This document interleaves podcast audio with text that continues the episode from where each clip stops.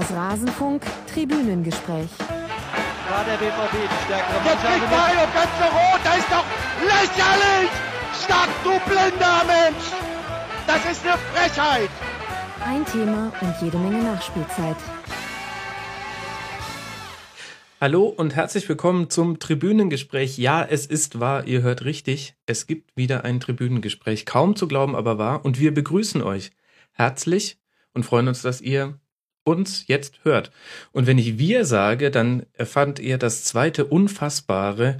Ich habe wieder meinen Frank an meiner Seite, den Co-Moderator, den ihr euch alle ständig wünscht, der Mann, der eine Stimme hat, wie ein warmes D-Dur, gespielt von Bratschen. Hallo Frank. Jetzt werde ich doch noch nervös. Hallo Max, vielen Dank für die warmen Worte. Ja, vollkommen zu Recht. Wie schön ist das, dass wir endlich mal wieder zusammen moderieren.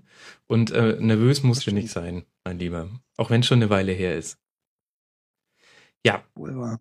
Ihr könnt dem Frank bei Twitter folgen als @helmi und ich bin bei Twitter der @gnetzer. Und wir haben, wie immer im Tribünengespräch, ein Thema, das die gesamte Sendung durchziehen soll und mit dem wir uns ausführlich beschäftigen.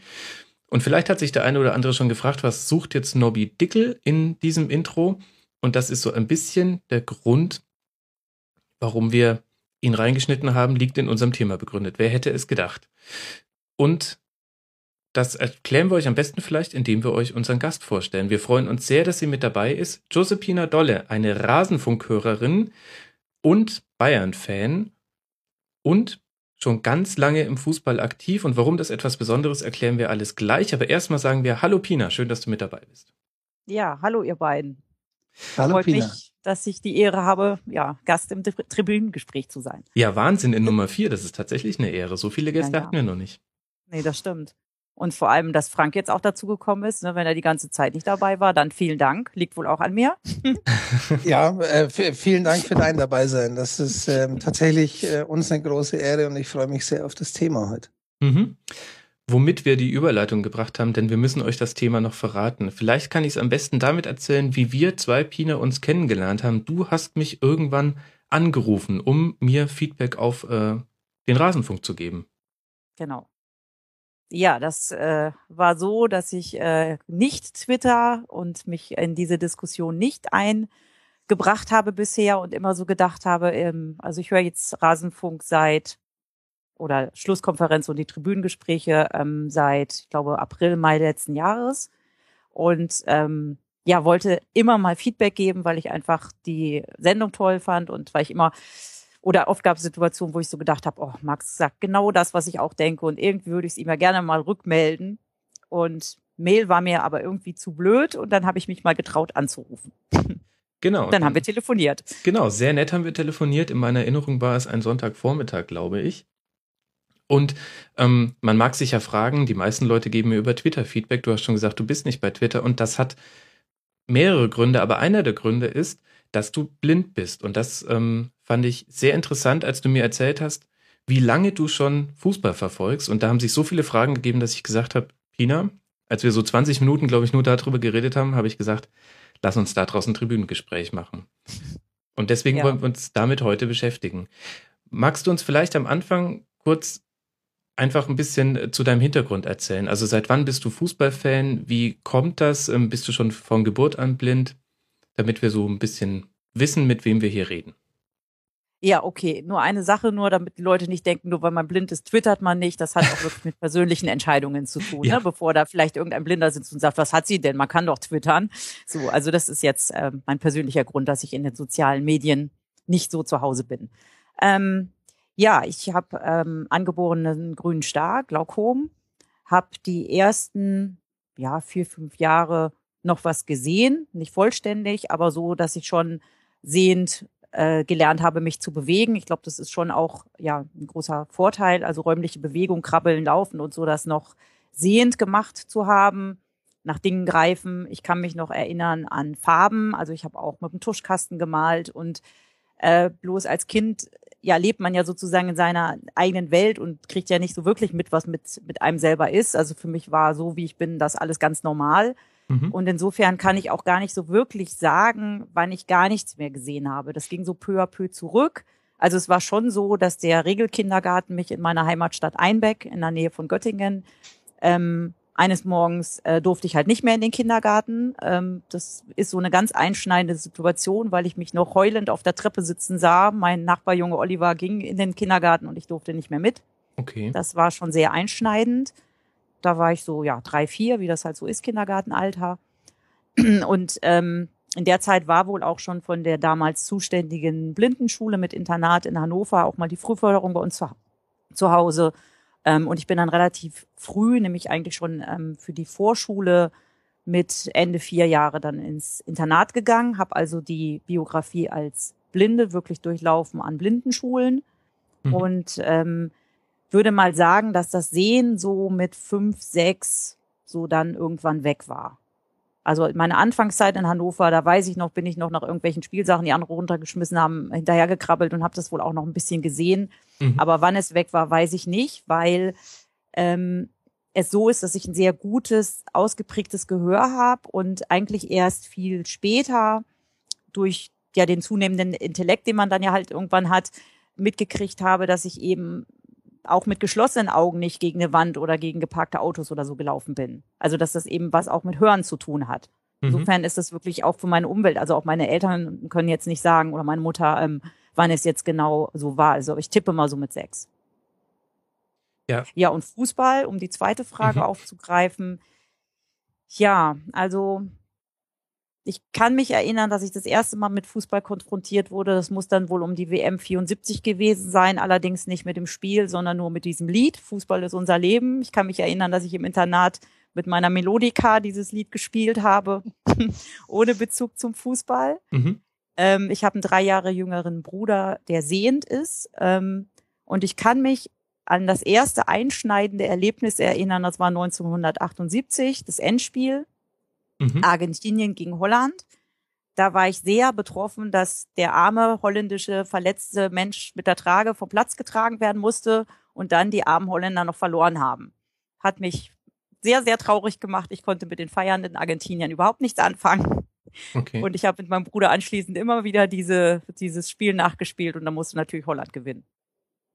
Das war so das einschneidende Erlebnis Fußball, das Länderspiel, das ich da halt wohl irgendwie mitgekriegt habe.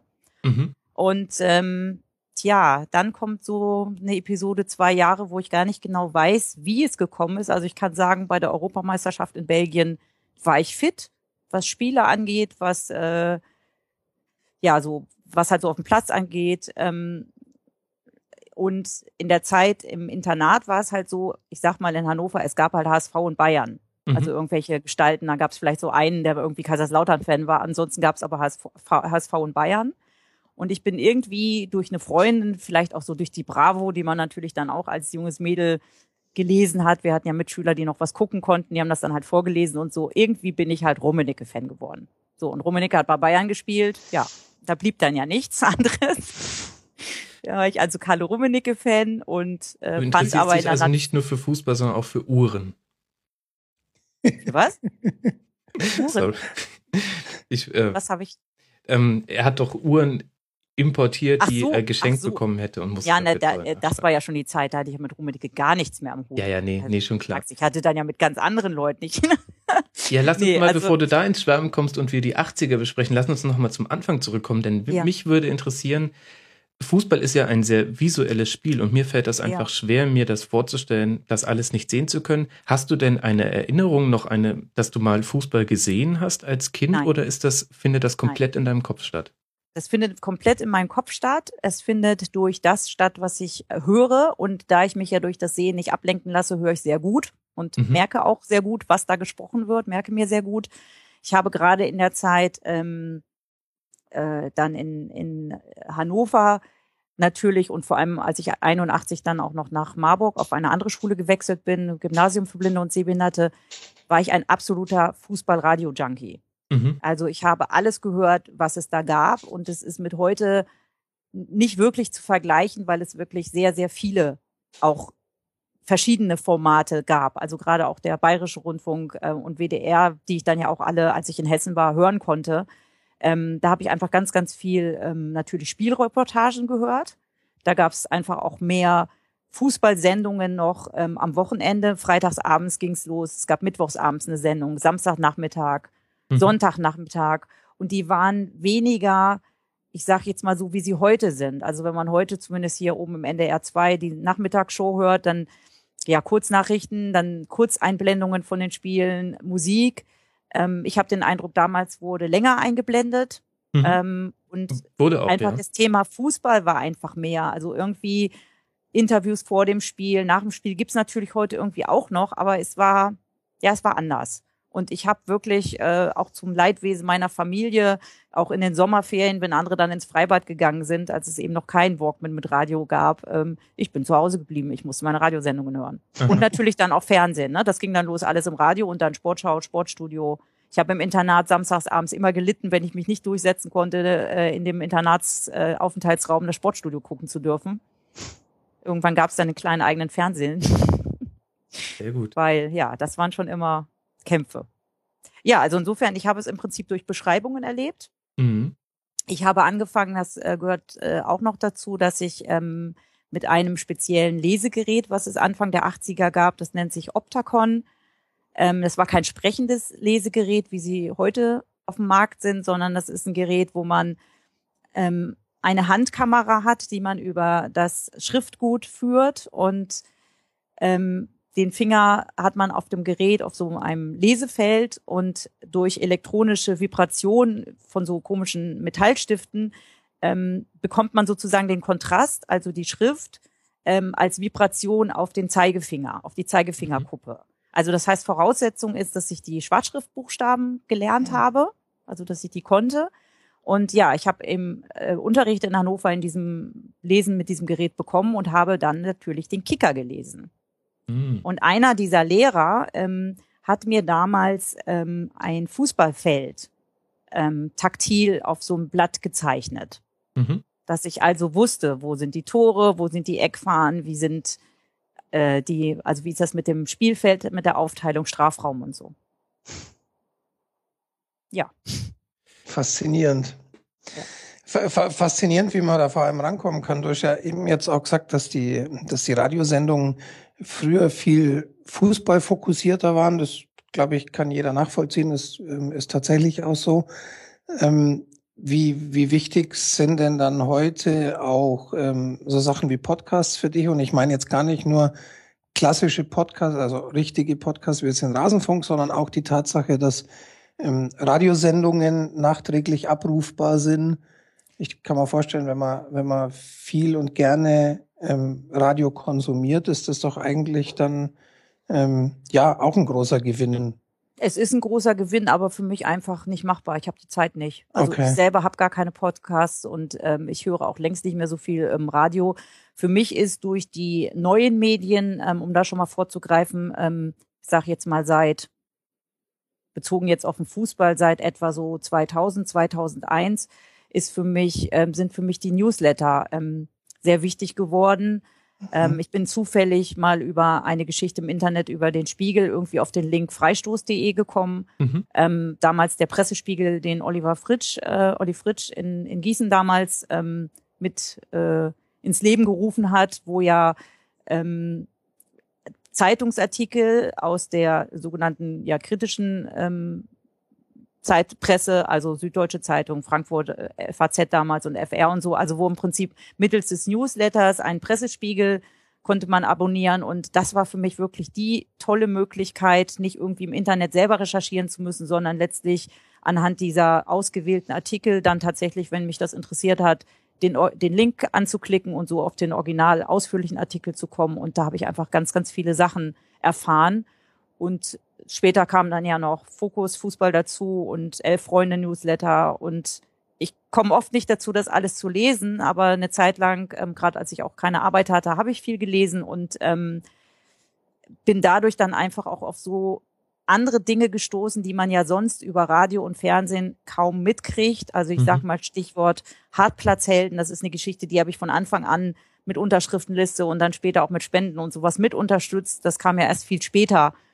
ja, sage ich jetzt mal, ins ZDF und in die Öffentlichkeit. Oder eben auch dieses Thema Blogger. Ne? Da da hätte ich ja sonst auch nie was von mitgekriegt. Und ne, so ob das jetzt Jens Weinreich oder sonst wie Leute sind, jetzt Fokus Fußball auch. Also insofern, das spielt für mich eine wichtigere Rolle. So. Und damals war es aber tatsächlich, um dann nochmal auf die 80er Jahre zurückzukommen, einmal tatsächlich das Radio und wirklich damals eben der Kicker, wo dann auch ich mir auch montags ganz viel habe vorlesen lassen, dann von den Betreuern im Internat, so meine Artikel, die mich interessiert haben. Also jeder, der sich irgendwie nie für Fußball interessiert hat, durch den Kontakt zu mir, ja, ist er dann, habe ich häufiger erlebt, dann plötzlich doch irgendwie selber interessiert geworden. Sehr gut. Durch dieses, ja, Vermitteln dann. Aber jetzt würde mich interessieren, was ist denn dann das, was dich für den Fußball so fasziniert hat? Denn wenn ich drüber nachdenke, was mich zum Fußballfan gemacht hat, dann hat das halt ganz, ganz viel mit Visuellem zu tun. Also fängt an natürlich bei besonders tollen Toren, bei der Geschwindigkeit, dann natürlich auch bei dem, dass man es selber spielen kann. Und ehrlich gesagt geht es aber auch weiter bei Frisuren. Also Michael Steinkopf wird für immer ein Held meiner Jugend bleiben, weil da bin ich einfach zum Fußballfan geworden. Was reizt dich denn so am Fußball? Die Psychologie. Und die Menschen. Und jetzt komme ich nämlich zu dem Punkt, was für mich auch so ein einschneidendes Erlebnis war. Ich hatte ja am Anfang gesagt, dass ich eben ja so für Rummenigge und Nationalmannschaft dann auch Magath und Kals und so, die fand ich alle am Anfang toll. Und dann habe ich ein einschneidendes Erlebnis gehabt. Es gab im Bayerischen Rundfunk Bayern 1 mittwochsabends eine halbstündige Sendung, die nannte sich Sport Prisma oder so ähnlich. Da haben die immer ein halbstündiges Gespräch mit einzelnen Leuten geführt. Und damals habe ich zufällig dann ein Gespräch mit Paul Czernay gehört. Und den fand ich in diesem Gespräch so beeindruckend, also wie er gesprochen hat, was er erzählt hat, dass ich seit dem Zeitpunkt, das muss so 82 gewesen sein, Saison 82, 83, ich habe dieses Gespräch leider nie mehr bekommen. Ich habe nochmal nach Mitschnitt gefragt und so, also gab es nicht mehr. Da habe ich angefangen, mich für die, ich sag jetzt mal, sogenannten Wasserträger zu interessieren. Also ich war überhaupt nicht mehr so Fan von den Leuten, die permanent in der Öffentlichkeit standen. So, ich fand es viel interessanter, irgendwie mal Statements von anderen Leuten zu hören. Und ich habe zum Beispiel angefangen, bei Bayern dann alles, was ich irgendwie an Interviews gehört habe und so, aufzunehmen. Also ich habe einen ganzen Kassettenkoffer voll. Ich warte darauf, dass ich irgendwann mal in Rente bin, ein bedienbares Digitalisierungsgerät habe und dann vielleicht mal anfange, diese Kassetten durchzuhören, was da noch drauf ist, weil ich wirklich alles mitgeschnitten habe, was ich im Radio an O-Tönen bekommen habe nach Spielen und Anfang der 90er Jahre auch noch im Fernsehen von Bayern. Das ist ja interessant. Und da sind bestimmt interessante Sachen drauf. Und ich habe zum Beispiel auch mal, das war bei dem Pokal-Endspiel Bayern München gegen Mönchengladbach, 84, also die Woche vorher, letzter Bundesligaspieltag. Da habe ich mich fürchterlich drüber geärgert, dass Bayern 1 permanent die gleichen Leute interviewt hat nach Spielen, halt die halt immer in der Öffentlichkeit standen. Und dann habe ich nach der Sendung, nach heute im Stadion, den Siegfried Schuller angerufen und habe ihn gefragt, warum sie denn nicht mal andere Leute interviewen, so wie Dürnberger oder wen auch immer. Und ja, beim Pokalspiel in Frankfurt, er hat dann gesagt, er ist dann selber da, haben sie es tatsächlich gemacht. Und es gibt auch einen O-Ton, wo er sagt, ja, heute wollen wir auch mal ein paar andere Leute interviewen. Also das fand ich, sowas habe ich übrigens häufig gemacht, dass ich eben bei bestimmten Situationen, die mich geärgert haben oder gefreut haben oder so, auch Briefe an die entsprechenden Leute geschrieben habe.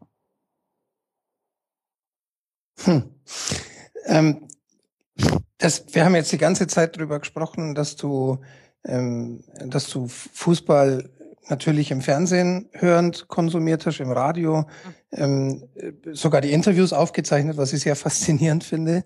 Wäre mit Sicherheit interessant, die mal alle zu hören in der heutigen Zeit, vor allem was mit dem zeitlichen Abstand. Was für Intros dabei rausspringen würden für den Rasenfunk, Frank. Stell dir das mal vor, das ist eine Goldgrube.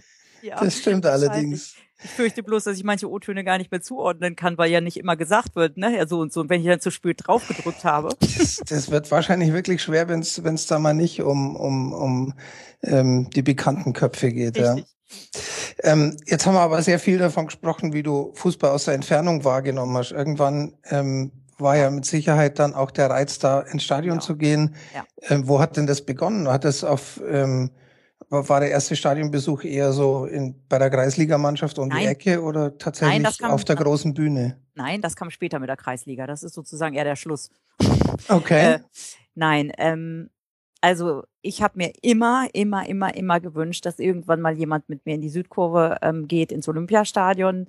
Meine Mutter selber war in einer eher schwierigeren Erziehungssituation, so alleinerziehend und auch kein Geld und so. Also von zu Hause aus ist das nicht erfolgt, diese Erfüllung des Wunsches.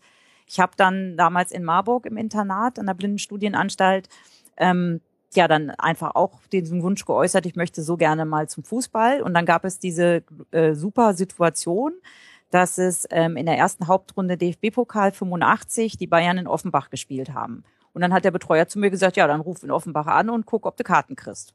Dann fahren wir hin. Naja, und dann habe ich das dann eben auch machen müssen, mich zu trauen, anzurufen und zu sagen, ja, ich bin hier Schülerin an der Blindenschule und würden gerne zum Spiel gegen Bayern. Und ja, dann haben wir Karten bekommen und dann ist ein Betreuer mit, ja, es waren glaube ich noch 2 oder 3 Jungs dabei, die auch Fußball-Bayern-Fan waren. Wir sind dann zu dem Spiel im August 85, das war dann mein erstes Live-Spiel im Stadion, Kickers Offenbach gegen Bayern München, ich glaube 1:3. Für die Bayern? Ja, na klar. Also ich habe ja gesagt, Offenbach gegen Bayern. Ne? Yeah. 1:3. Ja. Ja, da will ich jetzt aber noch mehr wissen. Wie war denn das? Also es ist ganz schwierig, sich das vorzustellen. Also zumindest mir fällt es echt schwer, weil das muss einen doch vollkommen erschlagen, all die Eindrücke, die man da akustisch wahrnimmt. Also ich kann das auch gar nicht mehr so wirklich von diesem Spiel jetzt sagen. Ich kann das natürlich in der Rückschau auf viele andere Spiele sagen, was mich eben so begeistert und beeindruckt hat. Wie soll ich sagen? Also die ganze Atmosphäre im Stadion. Ich bekomme, also am liebsten bin ich, das ist auch heute noch so, im Stehblock. Ich kriege durch das Drumherum, durch die Atmosphäre, durch die Reaktionen um mich rum, irgendwie ein Gespür für das Spiel. Also natürlich muss ich immer jemanden haben, der die Reportage macht, also auch der meine sehende Begleitung dann sozusagen muss erzählen, was da passiert. Aber es ist erstens toll, diese verschiedenen Gesänge zu hören. Da hat sich ja auch massiv was verändert. Können wir ja vielleicht nachher auch noch mal was zu sagen.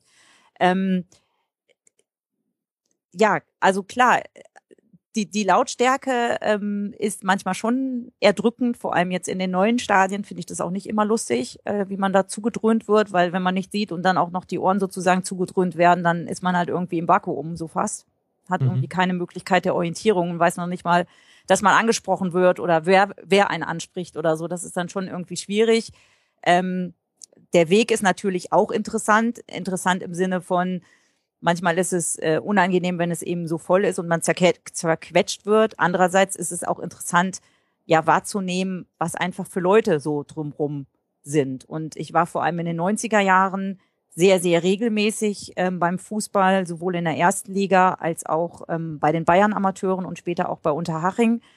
Und dann einfach auch so mitzukriegen, ja, wie kreativ zum Teil sind einfach die Fans, mit ihren Sprüchen, mit ihren Gesängen, mit ihren Kommentaren zu irgendwelchen Dingen, das hat es halt auch ausgemacht. Und ich habe einfach durch mein eigenes Dasein, natürlich auch Anderssein, ganz, ganz interessante Menschen auch in diesen Fußballsituationen kennengelernt. Sowohl jetzt auf Fanseite, als auch dann eben auch in manchen Kontakt mit manchen Beteiligten. Mhm. Ich würde gleich nochmal ganz gerne du hast es gerade eben kurz angesprochen, dass sich die Gesänge verändert haben und hast jetzt auch gesagt, dass dass diese Kommentare der Fans, und ich nehme mal an, du meinst jetzt nicht nur die Kommentare derjenigen, die direkt neben dir stehen, sondern auch eben die Äußerungen der Fans in der Masse. Was hat sich denn verändert da über die Jahre? Waren es nur die Gesänge oder ist es tatsächlich so auch insgesamt die Stimmung und die Reaktion der Fans auf Geschehnisse im Spiel? Also ich finde heute, ich sage immer, eigentlich ist es heute nur noch irgendwie, wir wandern zu einem Event-Tempel. Also wenn man sich anguckt, wie die Wege zur Allianz Arena, wenn man zum Stadion geht, dann die Leute bleiben stehen, machen Fotos, sind mit ihren Smartphones beschäftigt, mit Selfies und keine Ahnung was. In den 90er Jahren war es so, wenn ich Richtung Olympiastadion gegangen bin oder auch mit den Bayern-Amateuren unterwegs war, es wurde schon in der S-Bahn gesungen. Und zwar nicht irgendwie nur 3 Leute, sondern man ging singend Richtung Stadion. Ich kann mich an ein Spiel erinnern, das muss so 93, 94 gewesen sein, April oder so. Also es war schönes Wetter, Olympiastadion, Dortmund, Bayern gegen Dortmund. Da war ein riesengroßes Zelt irgendwie aufgebaut. Auf der einen Seite standen die Dortmund-Fans, auf der anderen Seite standen die Bayern-Fans und die haben sich die Gesänge um die Ohren gehauen. Und zwar nicht immer nur dasselbe, sondern jeder hat sein Lied gut. Also die haben sich sozusagen mit ihrem Lied gut schon in Anführungsstrichen bekämpft. Also, ne? Mhm. Und im Stadion ist es doch heute so, man sehnt doch den Anpfiff herbei, damit nicht nur das Spiel losgeht, sondern damit endlich die Kurven was tun können, weil vorher wird man doch zugedröhnt. Mhm. Ich habe im Olympiastadion in der Südkurve damals, wir haben ab 1:30, 1:45 im Stadion gestanden, weil man erstens so früh da sein musste, um irgendwie noch einen adäquaten Platz irgendwie zu finden, wo man einigermaßen gut stehen und der Begleiter gucken konnte. Aber man hat in der Zeit auch gesungen, obwohl damals natürlich auch schon Interviews und Werbung und sowas war. Aber das geht doch heute alles gar nicht mehr. Mhm. Und dann finde ich einfach auch, ich fand es immer interessant in München, jede Saison festzustellen, was haben sie sich jetzt wieder ausgedacht. Und ich finde es im Moment ziemlich nervig, dass meistens ein und dasselbe Lied dann von den Ultras oder von wem auch immer eine ganze Halbzeit geleiert wird, wo es so viel Repertoire gibt. Und das finde ich mittlerweile einfach, enttäuschend so. Und ich finde es schade, dass es eben so, dieser Fußball und dieses, gemeinsame da zusammen hingehen und singen und so, dass es einfach nicht mehr ist. Ja, ich fand es auch kürzlich erst bemerkenswert, als ein Kommentator, bei einem Spiel gesagt hat, hier, ich kann gar nicht mal sagen, um welches Stadion es ging, aber er hat sowas gesagt wie, hier kommt man immer gerne hin, hier gibt's spielbezogenen Support. Richtig. Das ist heute schon etwas Erwähnenswertes. Richtig. Tatsächlich, der Singsang, der oft aus den Kurven zu hören ist, der überhaupt nicht spielbezogen ist, hat sich so ein bisschen eingeschlichen und nachvollziehbar. Genau. Und dann finde ich noch interessant, was ich auch verändert hat. Also zumindest in meiner Wahrnehmung war das so, ich meine, ich finde das mit den ganzen Bengalos und so auch alles nur gefährlich und schwierig, aber ich kann mich erinnern, dass ich war 92, 25. September muss es gewesen sein, beim Abendspiel in Dortmund und ich habe damals, als ich zum Fußball gegangen bin, immer auch, und das mache ich heute auch noch, so einen Fotoapparat dabei und lasse meine Begleitungen fotografieren, weil natürlich, wenn ich mich mit Sehenden über Fußball unterhalte, das natürlich für die viel griffiger ist, wenn es dazu noch Fotos gibt und irgendwie keine Tonaufnahmen, die ich mir früher auch gemacht habe. Das ist ja verrückt, das heißt, du machst es anderen Sehenden leichter. Aber ich habe da ja dann auch Spaß dran, mit denen mich darüber auszutauschen. Und ich weiß ja, was da drauf zu sehen sein soll. Und da war das zum Beispiel so, dass wir da auch solche so ein Bengalos, wie man heute sagen würde, auch fotografiert haben. Also dass das toll ausgesehen haben soll, diese farbenfrohen Feuer oder was auch immer man da in der Kurve gesehen hat. So, also insofern muss es das ja in den 90er Jahren auch schon gegeben haben, aber scheinbar irgendwie anders oder nicht so, ich weiß es nicht. Mhm. Nicht so kriminalisiert oder keine Ahnung. Ich war damals leider noch nicht im Stadion, deswegen erlaube ich mir da kein Urteil zu. Wir wollen auch jetzt keine Ultra- und Bengalo-Sendung draus machen. Aber was ich schon interessant finde, ist, dass du sagst, du gehst bewusst gerne in den Stehblock, denn ich hätte vermutet, wenn man irgendwo stolpern kann oder es ein bisschen unruhig zugeht und manchmal wird da ja auch wirklich gedrängelt, geschubst und manchmal tanzt man ja auch zusammen, hätte ich gedacht, dass man mit einer Sehbehinderung sich nicht unbedingt in den Stehblock stellt. Wie reagiert denn so dein Umfeld, wenn du ins Stadion gehst? Wie war es denn früher und hat sich das zu heute verändert? Also erstmal das mit dem Stolpern und so ist nicht so wirklich das Problem. Das ist dann eher so die Denke der Sehenden, die einfach sich nicht vorstellen können, wie man eben als Blinder sozusagen Stufen und alles Mögliche bewältigt. Für mich ist eher das Problem, die Treppe zu finden, als sie zu laufen. Das ist immer so der entscheidende Unterschied. Der Sehende denkt immer, ich habe mit dem Laufen der Stufen Probleme, aber die Probleme sind davor, durch die Treppe zu finden.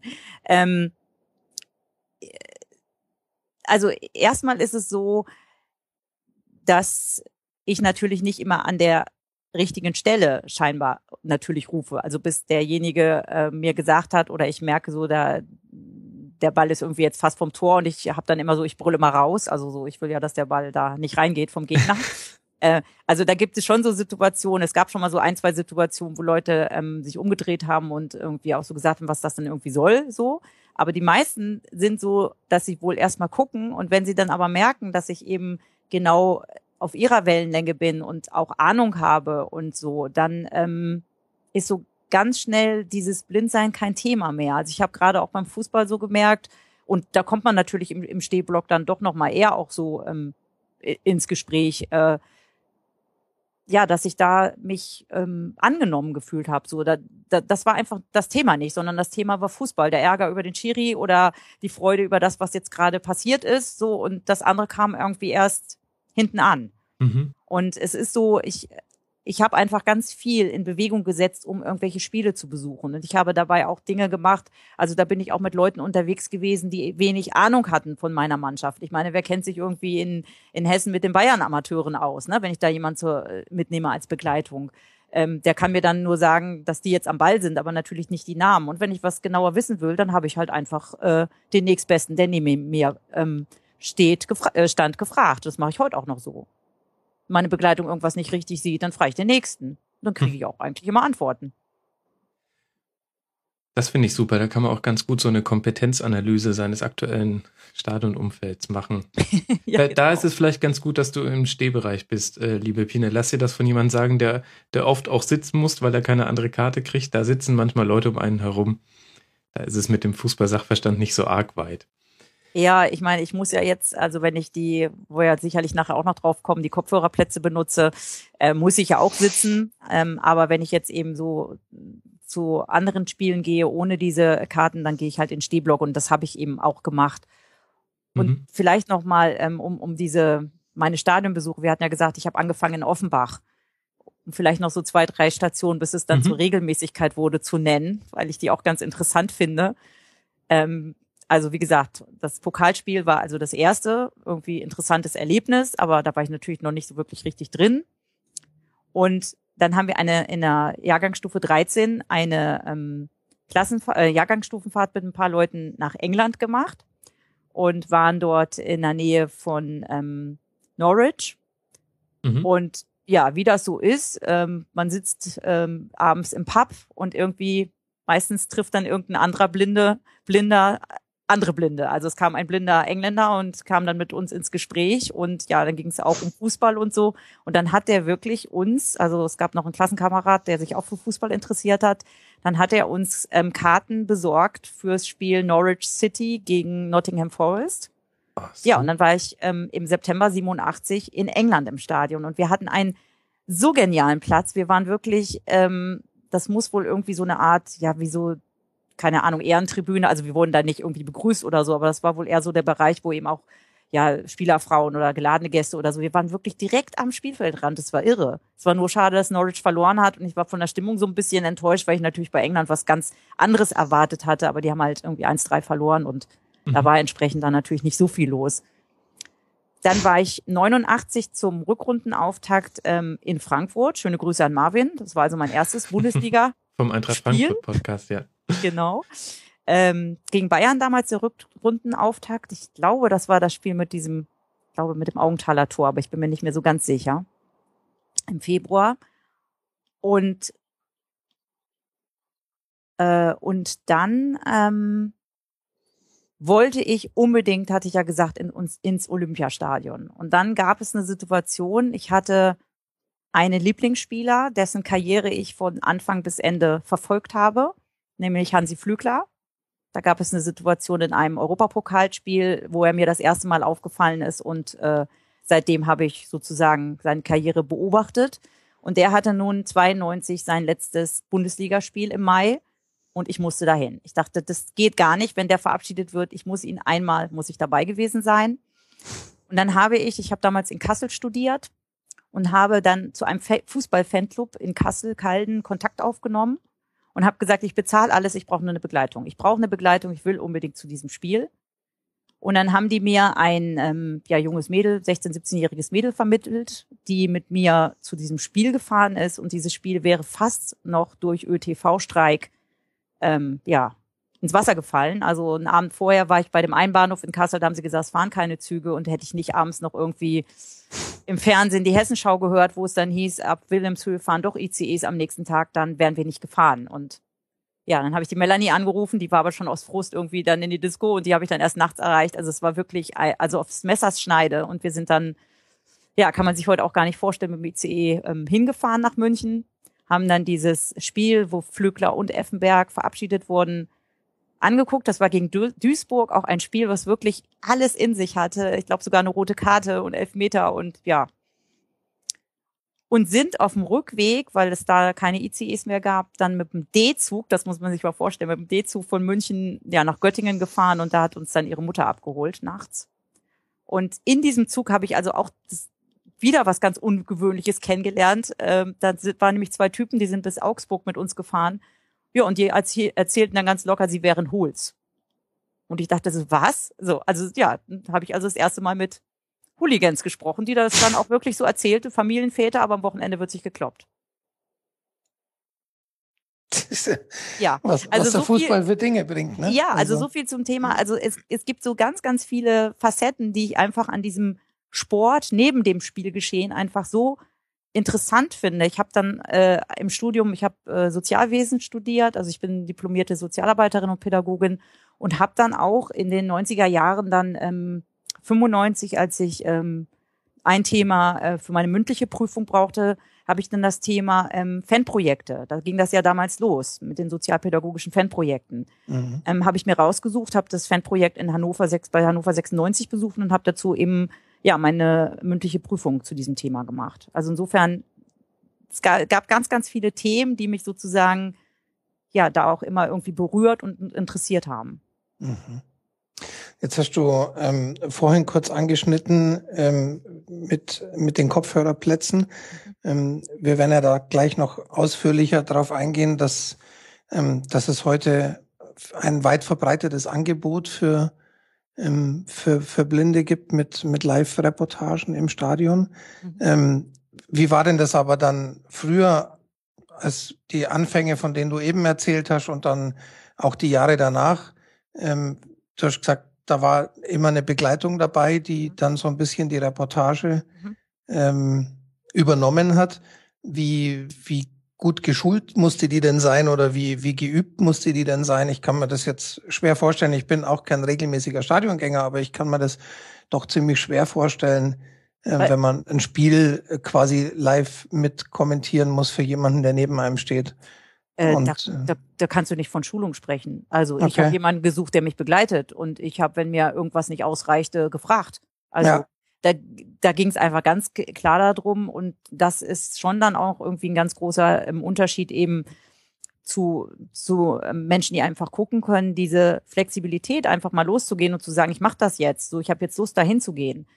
Das gab es bei mir nicht, sondern ich musste mir das immer im Vorhinein organisieren und überlegen. Ich habe da Sachen auch in Kauf genommen, wenn ich mir das jetzt rückwirkend überlege, was ich alles gemacht habe, um diesen Aufwand zu betreiben, das Spiel zu erleben. Dann bin ich manchmal selber erstaunt. Also diesen Kontakt, den ich damals nach diesem ersten Olympiastadionbesuch hatte, den habe ich dann weiter genutzt. Also jetzt nicht dieses Mädel, sondern den Fan. Mhm.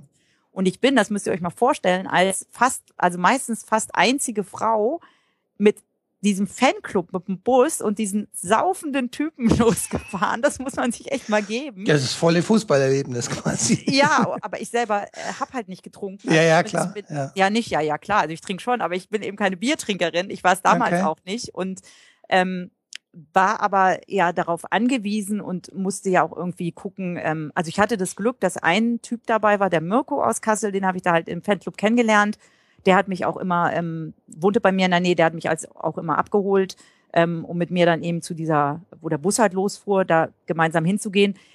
Der hat nicht die ganze Zeit neben mir gesessen, weil der ist dann auch hinten und hat damit seinen Jungs seinen Jim Beam und keine Ahnung was gesoffen. Aber ich konnte mich auf den 100% verlassen, so. Aber ich habe da oft so gesessen und gedacht, meine Güte, was tust du dir an?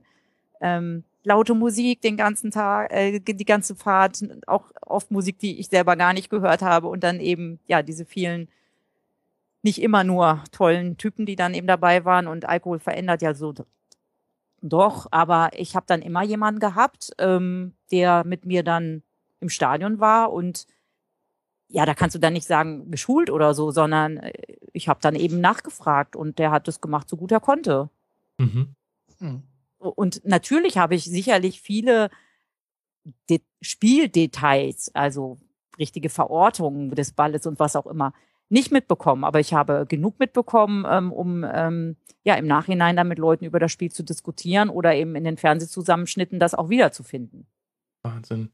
Wenn ich mir überlege, dass man mich zwingen würde, du darfst weiter Fußballfan sein, aber du musst auswärts fahren und du siehst nichts, du musst einfach nur der Musik und den Gesprächen zuhören und du darfst die Fahnen der Leute riechen. Ich weiß nicht, ob ich noch Fußballfan wäre. Du hast wirklich viel auf dich genommen. Ja, aber und trotzdem, also das sind dann einfach auch so Erlebnisse, die sowas vergisst du auch nicht, ne? Ja, das glaube ich. Das sind tolle Sachen, und ich weiß gar nicht, also was halt toll war jetzt bei den Bayern-Amateuren, um da nochmal drauf zu sprechen zu kommen, die haben ja in der Regionalliga, also zu den Bayern-Amateuren bin ich gegangen, weil Flügler da ja seine Karriere fortgesetzt hat. So. Also Hans Flügler ist nach am Ende der Karriere ist er zu den Amateuren gewechselt, und da dachte ich, ja, mach mal, geh da mal auch hin, und in Kassel studiert. Regionalliga gab es Mannschaften in Hessen, Egelsbach, Eintracht-Amateure, Hessen-Kassel. Zu diesen Spielen bin ich dann gegangen, mit auch wieder einer Begleitperson.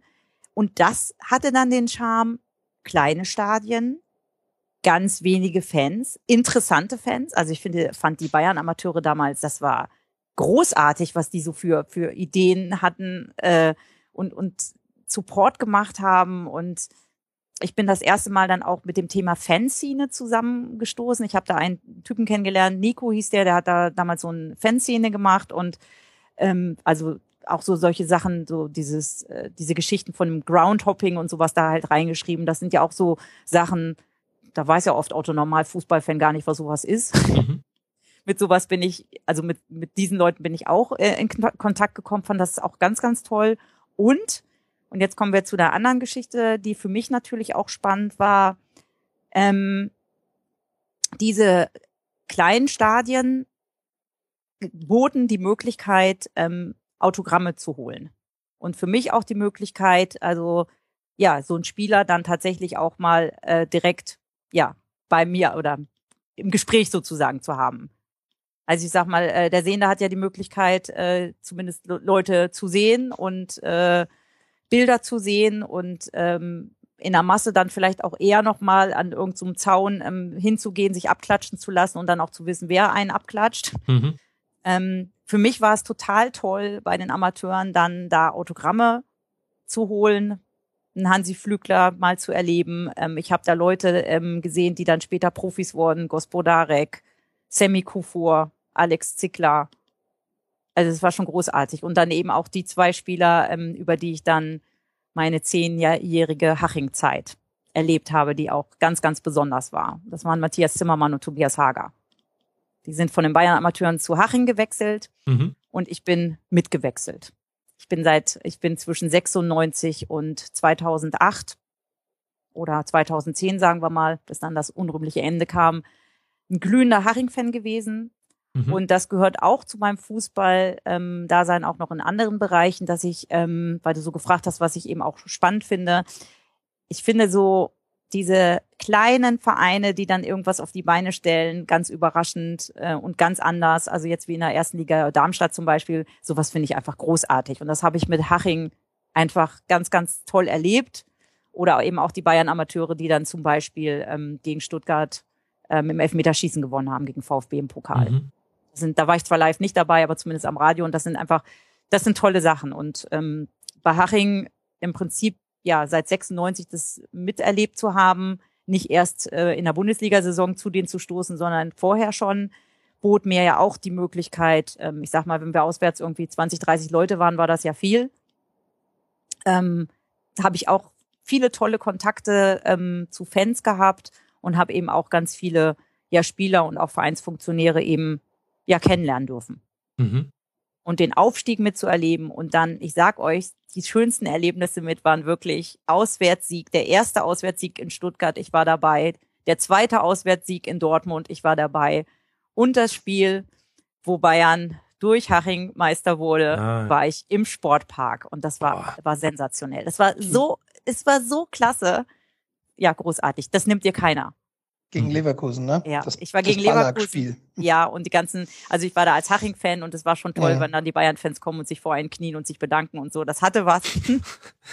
Und es war das erste Mal, dass ich trotz meiner guten Kontakte keine Karten im Haching-Block gekriegt habe bei dem Spiel. Also ich musste wirklich auf die gegenüber in den Block Nordkurve, also wo auch die Leverkusener standen. Und also es war interessant, in Haching ist ja so, man kommt ja kurz vorm Spiel und ist da in seinem Biergarten und geht erst ins Stadion kurz bevor der Anpfiff kommt und im Biergarten, es war alles voller Leverkusener und ich dachte nur, ach du lieber Gott, jetzt muss ich erleben, wie Daum Meister wird und will ich das wirklich?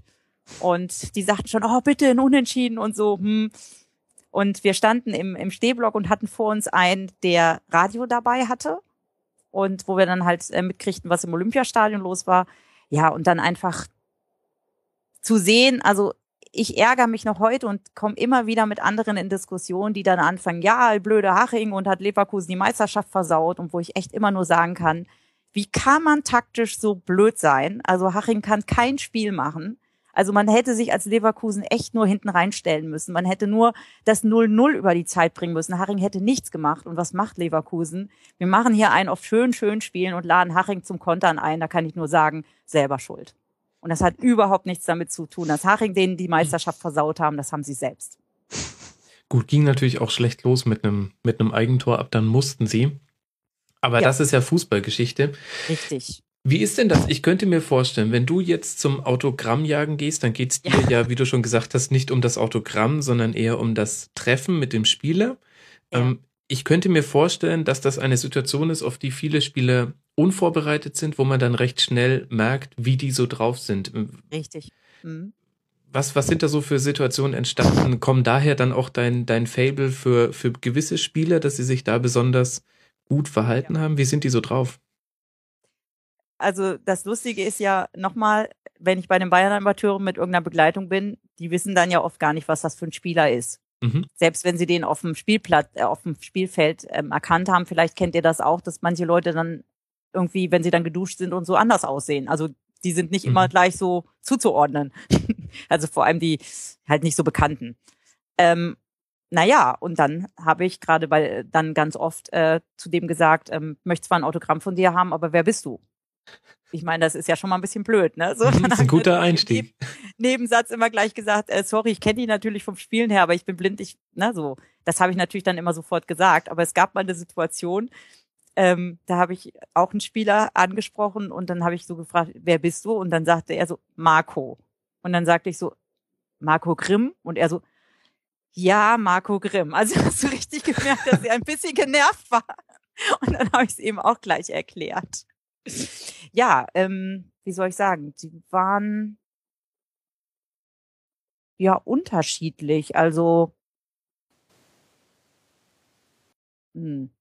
Also dich interessiert ja die Psychologie, das hast du ja gesagt, und offensichtlich ja auch Persönlichkeiten, wenn du ja für Spieler sogar den Verein wechselst, das ist wirklich, finde ich total interessant, weil das ja wirklich eine Art ist, den Fußball anders zu erleben.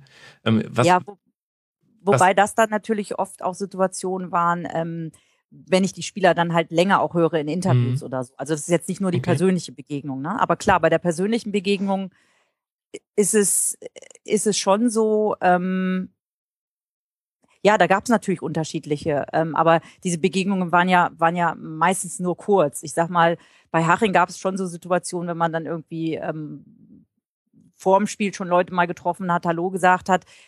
Da gibt's eben Leute, die eher so, wo du so das Gefühl hast, so, die sind so arrogant oder haben eh keine Zeit oder keinen Bock. Und dann gab's eben Leute, die zumindest den Eindruck vermitteln, dass sie einfach vom Typ her höflich, sympathisch und so nett einfach sind. Also es gab eine Situation, die kann ich ja mal erzählen. Da standen wir am Zaun nach einem Haching-Spiel. Die Spieler waren sozusagen auf dem Weg Richtung Kabine. Und ich wollte ein Autogramm von Matthias Lust haben, weil Matthias Lust ist damals ja mit Haching aufgestiegen und hatte ja dummerweise den Vertrag in Bochum zu früh unterschrieben, musste also sozusagen mit Bochum in der Zweitliga spielen und seine Kollegen haben die 2 Jahre Erstliga durchlebt. Und er kam zurück und ich fand halt, er gehörte damals für mich zu dieser Aufstiegsmannschaft dazu und ich wollte auf der einen Seite ein Autogramm von ihm haben, ich glaube noch irgendwie so auf so ein weiß nicht, ob es ein Haching-Poster oder T-Shirt oder sowas war, also jedenfalls. Und dann hatte ich noch ein Foto, das ich unterschreiben lassen wollte. Und ich war dann irgendwie relativ hektisch, so weil ich dachte, oh, der muss jetzt bestimmt sofort gehen und ich muss jetzt irgendwie zusehen, dass ich jetzt schnell dieses Foto da aus dem Rucksack so rausholen soll. Und dann hat er irgendwie gesagt, lass dir Zeit. Also ich weiß nicht mehr genau den Wortlaut, aber das war einfach ein ganz, ganz tolles Gefühl, dass da jemand irgendwie ja mir vermittelt hat, das ist jetzt völlig in Ordnung, dass das jetzt ein bisschen dauert. Ich bleib jetzt hier stehen, das ist kein Problem. Ja. So, und das hat mich natürlich, also da hat er einfach ganz, ganz viel Pluspunkte natürlich bei mir bekommen. So, in der Situation. Das glaube ich. Und wie ist das mit den Spielern heute? Weil wenn ich mir so die O-Töne angucke, die man nach dem Spiel und eigentlich auch vor dem Spiel bekommt, dann ist es ja immer dieselbe Soße, wird ja oft genug auch beklagt und es gibt ganz, ganz wenige Interviews nur noch, wo ich jetzt den Eindruck hätte, ich bekomme jetzt tatsächlich mal einen Einblick in die Persönlichkeit dieses Spielers. Richtig. Das geht mir ganz genauso. Also heute hat man sagt ja manchmal, sind irgendwie kaum noch Typen da. Heute ist auch das Rankommen schwerer, oder? Ja, klar. Also ich bin ja jetzt auch nicht mehr bei Haching und ich bin auch nicht mehr bei den Bayern-Amateuren. Was heute ist, und das wäre dann vielleicht noch so das zweite Thema, heute kriege ich eigentlich eher dann mal längeren Kontakt zu irgendeiner Persönlichkeit aus dem Fußball, wenn wir über den Fanclub Seehunde irgendwelche Gäste haben. Also da gab's halt, den Fanclub gibt's ja seit 92, habe ich gesagt, und wir machen jährliche Fanclub-Treffen und da hat es immer auch Vorträge und Gespräche mit Persönlichkeiten aus dem Fußball, aus dem Verein, wo wir unser Jahrestreff gemacht haben, immer gegeben. Und da habe ich natürlich dann ein bisschen mehr mitgekriegt. Jetzt ist es so bei Interviews, ich denke schon, dass man ein Stück weit schon ein bisschen, ich würde nicht sagen die Persönlichkeit, aber selbst wenn sie immer nur ihre selben Statements abgeben, kriegt man ja schon so ein bisschen mit, wie geben sie ab? Sind sie wirklich professionell oder sind sie genervt? Und trotz dieser teilweise sehr gleichen Statements, geht euch ja sicherlich genauso, habt ihr trotzdem unterschiedliche Eindrücke von Spielern, die ihr eben sympathisch findet oder eher nicht. Mhm. So. Und so geht's mir natürlich auch. Mhm. Und da haben sich auch Sachen verändert. Also ich kann mal so ein Beispiel sagen, Oliver Kahn. Also ich habe mich damals, als klar war, er kommt zu Bayern, habe ich mich ziemlich drüber geärgert, weil ich damals die Hoffnung hatte, dass Gospodarek irgendwie seinen Weg gehen kann, ne? So als Nachfolger dann von Aumann. Ich wollte Kahn überhaupt nicht haben erst. Und am Schluss war er einer von meinen Lieblingsspielern bei Bayern. Und zwar deswegen, nicht nur, weil er einfach grandiose Leistung gebracht hat und weil ich das mich immer beeindruckt hat, ne, sein, ja, alles für geben und seine Interviews, wo man immer so sagt, ja, er ist arrogant und was auch immer, da fand ich halt immer, ich habe das so interpretiert, das war seine Art, sich auch zu schützen vor Angriffen, ne, dann bin ich halt arrogant.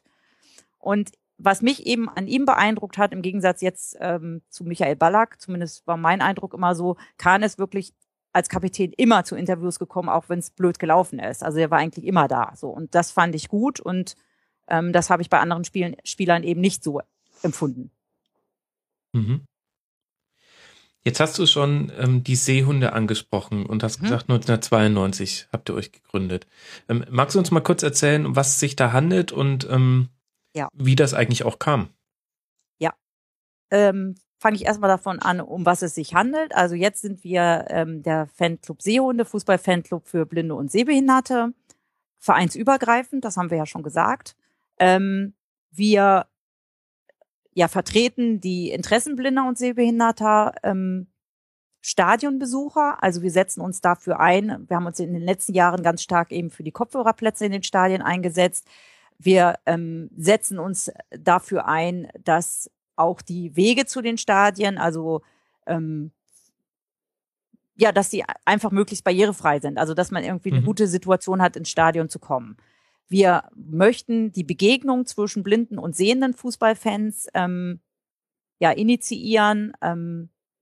und wollen so unsere Belange und dass es uns überhaupt gibt, in die Öffentlichkeit tragen, auch in dem Kontakt mit den Vereinen, also dass Vereinen auch bewusst wird, es gibt blinde, aber auch andersbehinderte Fans und auch die haben bestimmte Ansprüche an Plätze, an Sicherheit im Stadion, was auch immer.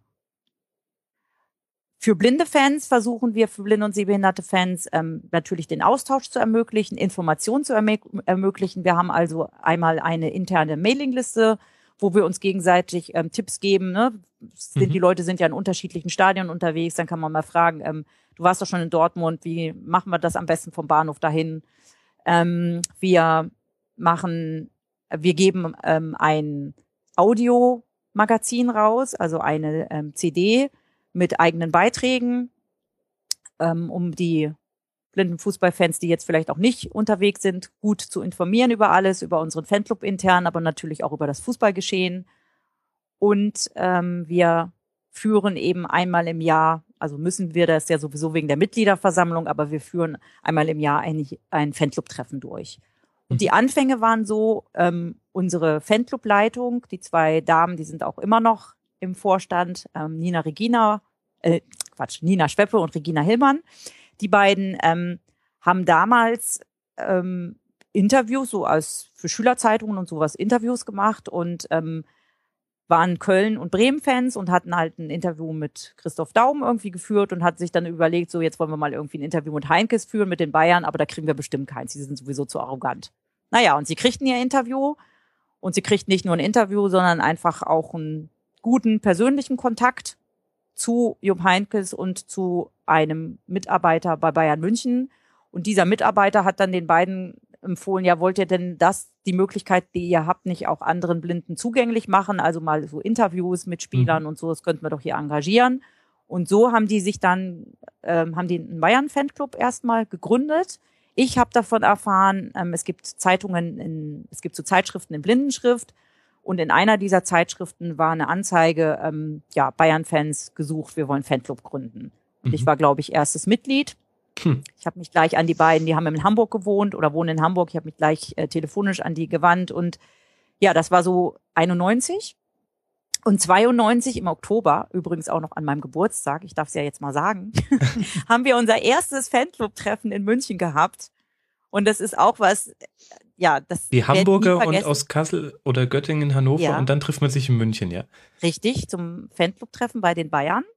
Wir waren also in einem super Hotel untergebracht. Also es ist oft so, dass diese Fanclub-Treffen halt ja nur zustande kommen, irgendwie, wenn man zu jemanden in einem Verein oder wo auch immer Kontakt hat und dann auch deren Möglichkeiten mitnutzen kann. Sonst könnten wir das auch finanziell alles gar nicht so tragen. Also wir hatten dann das Glück, dass wir sozusagen in so einem Vertragshotel, ne, wo halt die Bundesligisten dann auch unterkommen, ne, dass wir dann, also das heißt, seit ich im Fanclub Seehunde bin, habe ich dann auch etwas noblere Hotels und sowas kennengelernt. Das war vorher nicht so unbedingt meine Räumlichkeiten. Ja, also wir waren da in einem Hotel untergebracht in der Nähe vom Bahnhof. Das war noch ein kurzes Fanclub-Treffen von Samstagmorgen bis Sonntagnachmittag. Jetzt sind sie immer von Freitags bis Sonntags. Und bei diesem Fanclub-Treffen, wir waren wirklich nur eine kleine Gruppe. Ich glaube, einschließlich Begleitpersonen 7 oder 8 Leute. Richtig klein und schnuckelig. Wir haben Mittag gegessen im Stadion, im Olympiastadion, in dieser Opel, sag mal, Lounge dazu, also im Raum, wo diese, ne, von Opel halt.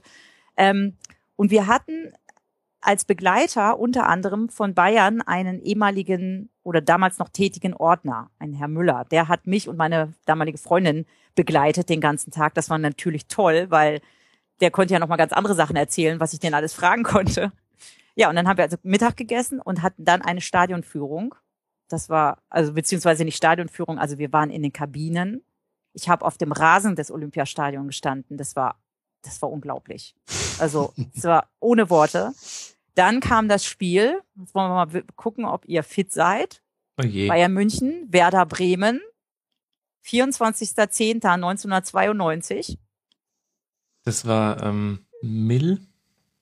Nee, ich weiß nicht. Es war eine Niederlage. Es war eine 1:3 Niederlage. Deswegen habe ich mich nicht mehr dran erinnert. Ja, genau. Aber man hatte mir dann doch ein tolles Geburtstagsgeschenk gemacht, nämlich eine Viertelstunde vor Spielende kam Hansi Flügler, um mir zu gratulieren. Ach, cool. Cool. Ja. Und dann waren wir abends noch essen und da war dann noch Bruno Labbadia als Gast. Da habe ich also das erste Mal Labbadia kennengelernt und mit ihm gesprochen. Er war noch häufiger zu Gast bei uns, also wir haben ihn in der Zeit noch häufiger gesehen. Ja, und am Sonntagmorgen das letzte Highlight, wir waren in dem großen Konferenzraum in der Sebener Straße im Geschäftszimmer und jeder durfte ein Polaroid-Bild mit der Schale machen. Hm. Ja, also ich hatte sozusagen die Meisterschale in der Hand. Und das alles hört sich jetzt, also das hört sich fantastisch an und spricht ja auch dafür, dass wenn man die richtigen Leute bei den Vereinen kannte, dann sind die einem da auch sehr offen und großzügig begegnet. Mhm. Mhm. Ja, ja.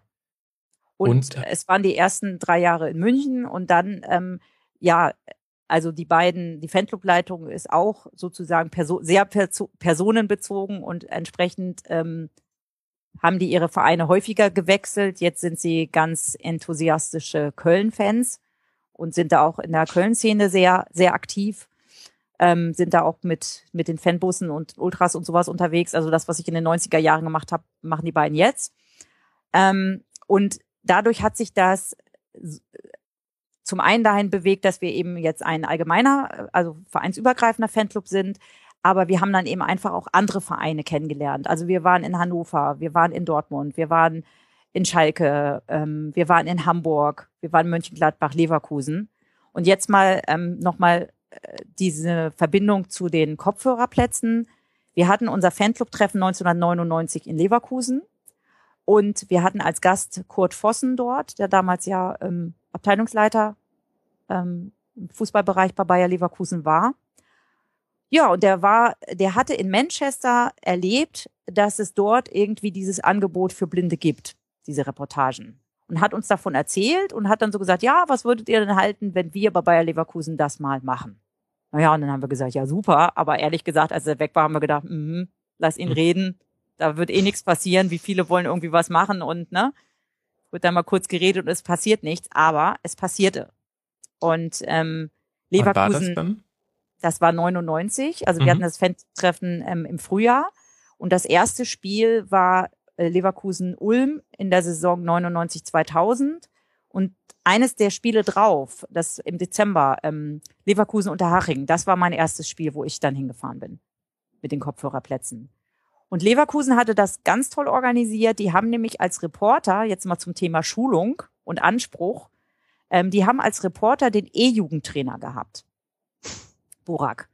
Und das Witzige ist, der hat das jahrelang gemacht und jetzt, wenn ihr ihn sehen wollt, müsst ihr euch den Mannschaftsarzt von Bayer Leverkusen angucken. Unser Reporter ist jetzt Mannschaftsarzt bei Bayer Leverkusen, so können die Karrieren gehen. Ich wollte gerade sagen, das ist meine Karriere. Ja. Lustiger Umweg vom E-Jugendtrainer über Live-Reportage zum Mannschaftsarzt. Genau. Gibt's wohl auch kein zweites Mal.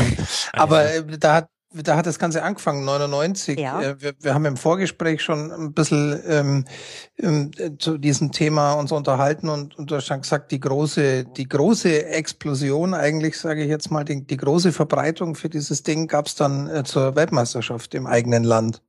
Vielleicht vorher noch mal kurz, ja. Also nach Leverkusen ging es dann los in Hamburg beim HSV und bei St. Pauli und dann kamen weitere dazu, aber die Organisation war sehr unterschiedlich, wie die Vereine das gemacht haben. Also Leverkusen halt den E-Jugendtrainer, da sieht man ja irgendwie schon, okay, das wollen wir nicht einfach nur so irgendeinen Fan machen lassen, sondern das ist schon gut, wenn das jemand macht, der auch von Taktik und sowas Ahnung hat, ne? Finde ich, ist daran zu erkennen. In Hamburg war es ganz interessant, also St. Pauli hat es über ein sehr engagiertes Fanprojekt gemacht und der HSV. Und jetzt kommen wir nämlich zum Thema Qualität. Beim HSV ist es so, dass es dort einen Studiengang irgendwie, ich glaube Sportwissenschaften heißt der, gibt. Und einer der Dozenten, Bruder Jürgen Trede, der hat sozusagen das genutzt, Studenten, die eben so in den Bereich Sportjournalismus und sowas wollten, sozusagen da die Praxis zu bieten. Also die haben Der hat sozusagen das ausgearbeitet als Dozent, was muss für so eine Reportage wichtig sein, wo unterscheidet sie sich auch zur klassischen Radioreportage, was müssen so Reporter im Stadion, die vor Ort berichten können, wie muss die Sprache sein, was müssen Leute mitbringen. Und die haben das wirklich so gemacht, dass sie, also er dabei war natürlich und dass sie dann diese Reportagen aufgezeichnet haben und tatsächlich dann im Studium, also als Studieninhalt dann auch besprochen haben. Mhm. Und dadurch ging das dann auch los, dass so im Laufe der Jahre auch dieses Know-how ja sich verbreitet wurde und dann irgendwann, als das dann Schule machte, ich nehme an, das war dann so Richtung 2006 irgendwann, dass dann auch die DFL mit auf den Zug gesprungen ist und es jetzt einmal im Jahr auch so, also seit Jahren schon ein jährliches Reportertreffen auch gibt, wo die Leute auch geschult werden, sich austauschen. Das ist dieses Seminar, über das ich auf der Seehunde-Homepage auch gelesen habe, oder? Genau, was im Januar war. Mhm. Genau, zum 9. Mal, glaube ich, stand da. Also ganz genau. Wohl auch dann in Verbindung mit der WM oder eben im Nachgang zur WM.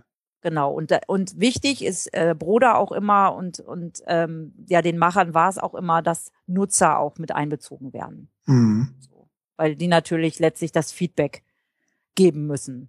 Aber wenn ich das jetzt richtig verstanden habe, dann ist dieses Seminar auch, das es jetzt seit 9 Jahren gibt, die einzige übergreifende Institution für das Ganze. Das heißt, jeder Verein kümmert sich oder eben das Fanprojekt vor Ort dann selbst um seine Lösung. Es gibt da keinerlei zentrale Organisation dafür ansonsten, oder? Nein, also sie haben jetzt so ein Kompetenzzentrum eingerichtet, das ist noch nicht so lange. Es war ein ehemaliger Reporter von Leverkusen, der jetzt sozusagen dieses Kompetenzzentrum Blindenreportage so leitet. Aber ansonsten, es sind auch nicht immer die Fanprojekte. Also das ist ganz unterschiedlich, wie das in den einzelnen Vereinen ja gehandhabt wurde. Und um das nochmal mit der WM vorzuführen, irgendwann ging es natürlich auch darum, also wenn die WM schon in Deutschland ist, dann wäre es ja irgendwie nur recht und billig, wenn dann natürlich Deutschland auch für blinde Fußballfans im Stadion Tickets anbietet mit diesem Reporter-Service. Und dann war das Voraussetzung, dass die WM-Stadien oder die Stadien, die eben WM-Stadien wurden, dass die Vereine das eben auch mit anbieten. Und einige Vereine, die sich eben vorher ja dafür nicht interessiert hatten oder auch geweigert hatten, die mussten dann halt und die haben es natürlich heute dann auch noch, zum Beispiel Kaiserslautern. Also für Kaiserslautern war das so ein Ding, ne? Die hatten das vorher nicht und durch diese WM-Geschichte ja mussten sie und sind wahrscheinlich in der Richtung dann auch unterstützt worden. Das ist ja manchmal auch eine Frage, ja, was brauche ich und woher kriege ich dann die Anlage und sowas alles. Mhm. Mhm. Mittlerweile ist es so, dass alle Erstligastadien dieses Angebot haben, dass viele in der zweiten Liga und bis nach unten, dritte Liga, teilweise auch weiter unten, einzelne Vereine das anbieten. Und es ist heute auch nicht mehr so einfach, wie es noch in den ersten Jahren war, Karten zu bekommen. Mhm. Wie viele Plätze gibt es denn da? Das würde mich noch interessieren. Also es sind ja Kopfhörerplätze und da sitzt jemand, der kommentiert. Und von welcher Menge reden wir da? Auch wenn du sagst, es ist schwierig, an Karten zu kommen. Ja, das ist ganz unterschiedlich. Das handhaben auch die Vereine unterschiedlich. Also es gab Vereine, die haben... Also ich kann mich erinnern, es gab mal, VfB Stuttgart hatte am Anfang nur 5 Plätze. Wie viel die jetzt haben, weiß ich nicht. Also beim HSV haben wir jetzt 30 Plätze, nachdem wir eine neue Anlage haben, die auch größere Reichweite fasst.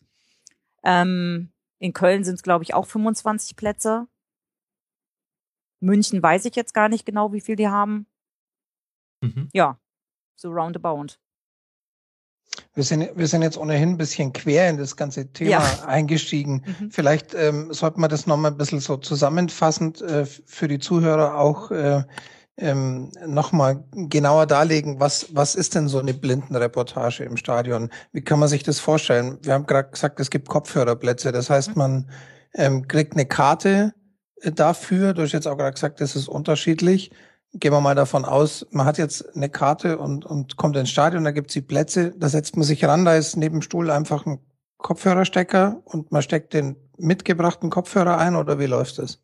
Das ist in Leverkusen noch so. Die haben das mit den Buchsen und den Kopfhörern. Ich weiß gar nicht, ob sie es jetzt nach Verlegung der Plätze immer noch haben, aber als ich vorletzte Saison da war, war es noch so. Die anderen Stadien machen das mit diesen Funkempfängern. Also es ist so, dass man, wenn man auf dem Platz sitzt, dann irgendwann so kurz vor, so Viertelstunde, 20 Minuten vor Spielbeginn, kommt dann einer rum, entweder die Reporter oder eben irgendwelche anderen Helfer von dem Verein und verteilen die Kopfhörer. In manchen Stadien muss man sich das auch abholen, also Kopfhörer und Empfänger. Mhm. Und das funktioniert mit Funktechnik, also nicht mit Kabel. Kabel okay. Ist, wie gesagt, nur in Leverkusen. Ansonsten hat man eben Kopfhörer und so einen Empfänger, den man sich um den Hals hängen kann und wo man auch die Lautstärke verändern kann. Und da ist dann eben auf einem bestimmten Kanal, empfängt man das dann halt, der eben voreingestellt ist. Mhm. Jetzt haben wir, ja, Entschuldigung. Ja, sag, frag. Wir haben im Vorfeld kurz einen Clip gehört, der auf einer Website zur Verfügung gestellt wurde, den wir, glaube ich, dann auch in den Shownotes verlinken. Das hört sich im Grunde, was man da hört, an wie eine normale Radioreportage, oder? So ein bisschen. Natürlich mit schwankender Qualität, abhängig vom Kommentator, vom Reporter, aber im Grunde klingt es sehr ähnlich. Ja, es klingt sehr ähnlich und für den Ausschnitt mag das auch stimmig sein, aber der Radioreporter kann zwischendurch irgendwelche Geschichten erzählen, was er auch tut. Also ich empfehle dir mal 90 Minuten Champions League mit 2 Reportern. Mhm. Das ist nicht immer nur gut. Der Unterschied ist, du musst im Stadion absolut auf Ballhöhe bleiben. Du hast überhaupt keine Zeit, dich mit den Klamotten von Pep Guardiola zu beschäftigen oder mit einer Zusammenfassung von dem gerade Gesehenen, wenn wieder was auf dem Platz passiert. Weil im Stadion höre ich die Zuschauerreaktion, ich weiß sofort, dass was passiert. Und Anspruch ist wirklich, du musst das schildern, was der Sehende auch sieht. Das heißt, wichtig ist, wer hat den Ball und vor allem, wo ist er auch? Verortung ist so ein Schlagwort dafür. Ne? Rechts am Strafraum und zieht jetzt rüber auf die linke Seite und da nimmt, ne, wer auch immer den Ball. Und also es ist noch ein bisschen mehr detailliert, das Geschehen ist auf dem Platz und nicht so sehr nur das Spielgeschehen, wie es bei einer Radioreportage ist.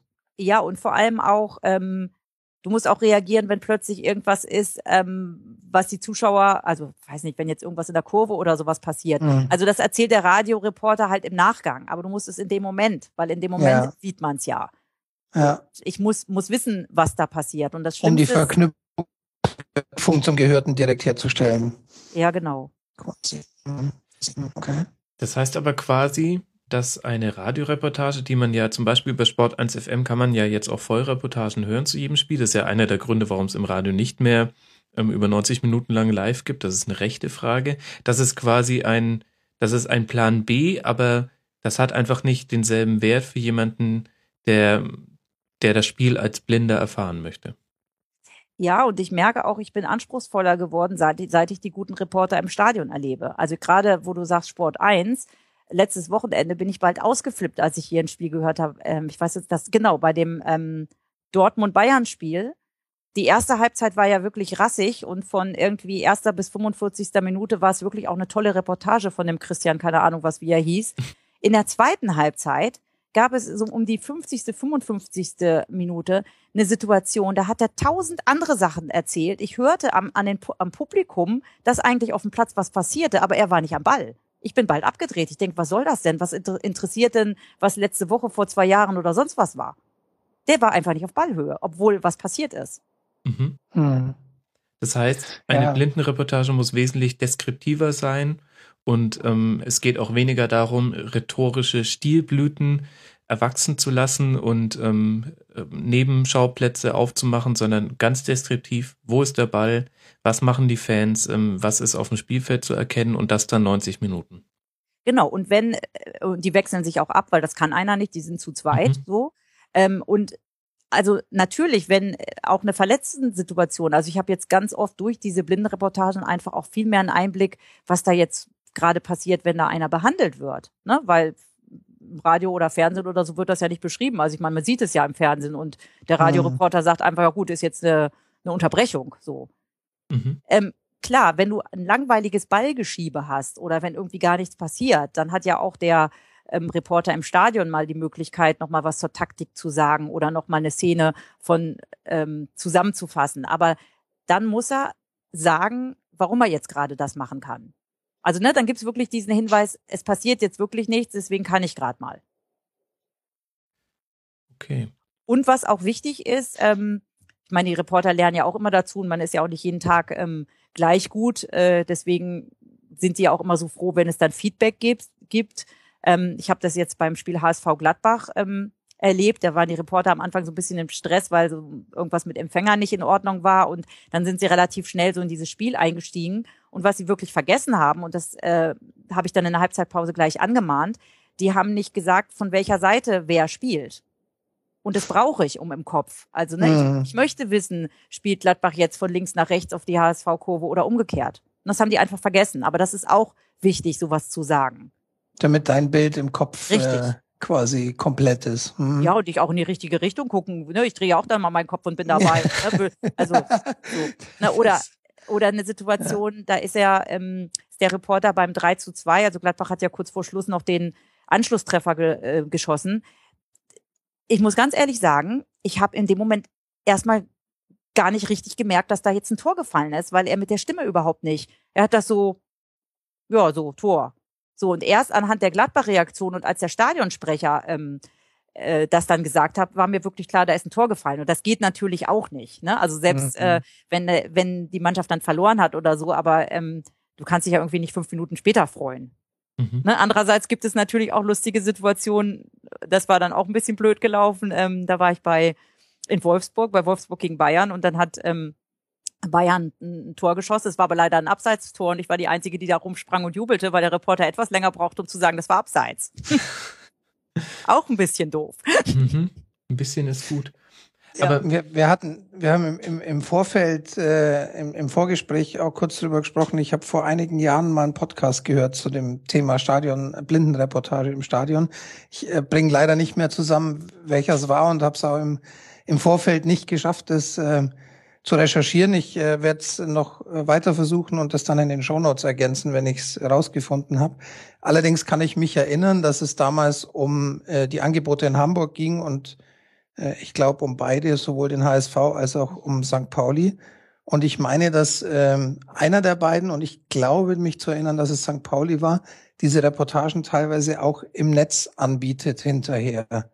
Gibt's solche Angebote generell? Machen das mehrere Clubs oder mehrere, ich sage jetzt mal Radios, Stadionsender? Das dann hinterher anzubieten, das wäre ja mit Sicherheit auch mal für den einen oder anderen Hörer interessant, da mal reinzuhören. Ich weiß es nur von St. Pauli. Da gab es am Anfang auch große Diskussionen, weil die Leute so ein bisschen Angst hatten, wenn die das jetzt tatsächlich wieder für eine Gruppe von draußen auch machen, also jetzt quasi für Netz. Vergessen sie dann nicht, dass es wirklich darum geht, dann wirklich das tatsächlich für die Leute zu tun, die eben im Stadion sind, also für die Blinden. Also ne, war so ein bisschen Angst, ob man dann wieder so in die Gefahr gerät, dass man doch von diesen Nebenschauplätzen und sowas dann erzählt, ne, weil es eben für die Fans draußen ist. Aber das hat Pauli wohl ganz gut hingekriegt. Also ich habe jetzt keine Beschwerden darüber gehört, dass die Reportage sich verändert hat. Kann ich mir bei dem Reporter auch nicht vorstellen, weil das wirklich lebt. Okay. Ist aber tatsächlich nichts, was auf breiter Ebene angeboten wird. Nein, also in Österreich ist es so, die machen ja ein ganz anderes Konzept. Die haben ja sozusagen die Reportage also Reporter im Stadion, die also die Stadionreportage machen, gleichzeitig auch den Fernsehbildschirm haben. Und das, was die sozusagen reportieren, kommt auf die Kopfhörerplätze im Stadion, aber auch gleichzeitig ins Radio in Österreich und eben für die Audiodeskription bei der Fernsehübertragung von den Spielen. Und das ist eine Geschichte, das läuft da wohl ganz gut. Ich kann es mir gar nicht vorstellen, weil es für mich 3 völlig verschiedene Zielgruppen sind. Also zumindest Radio und Deskription finde ich schon unterschiedlich. Ja, und eben wirklich auch Stadion und Radio. Es ist nicht dasselbe. Wahrscheinlich würde die Deskription noch eher mit Stadion zusammenpassen.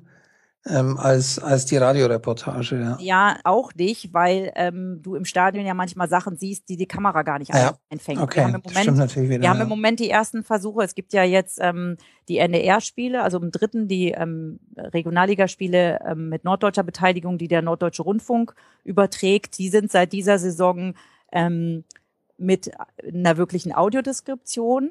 Und das haben jetzt auch schon ein paar Mal Reporter aus unseren Stadien gemacht. Und für die ist das schon eine ganz schöne Umstellung, sozusagen die Reportage zu machen, nur vom Fernsehbild. Mhm. Mhm. Weil, ne, ihr könnt das ja mal selber euch dran erinnern, was teilweise ja manchmal von der Kamera dann eingeblendet wird. Dann hast du ja wirklich nicht mehr das Spielgeschehen, sondern tatsächlich irgendwie eben nur Pep Guardiola oder was auch immer im Bild. Mhm. Mhm. Schwierig, ja. Ne, oder teilweise schwierig, ja. Ja, oder eben den auf der Tribüne sitzenden, ne, Pinguin.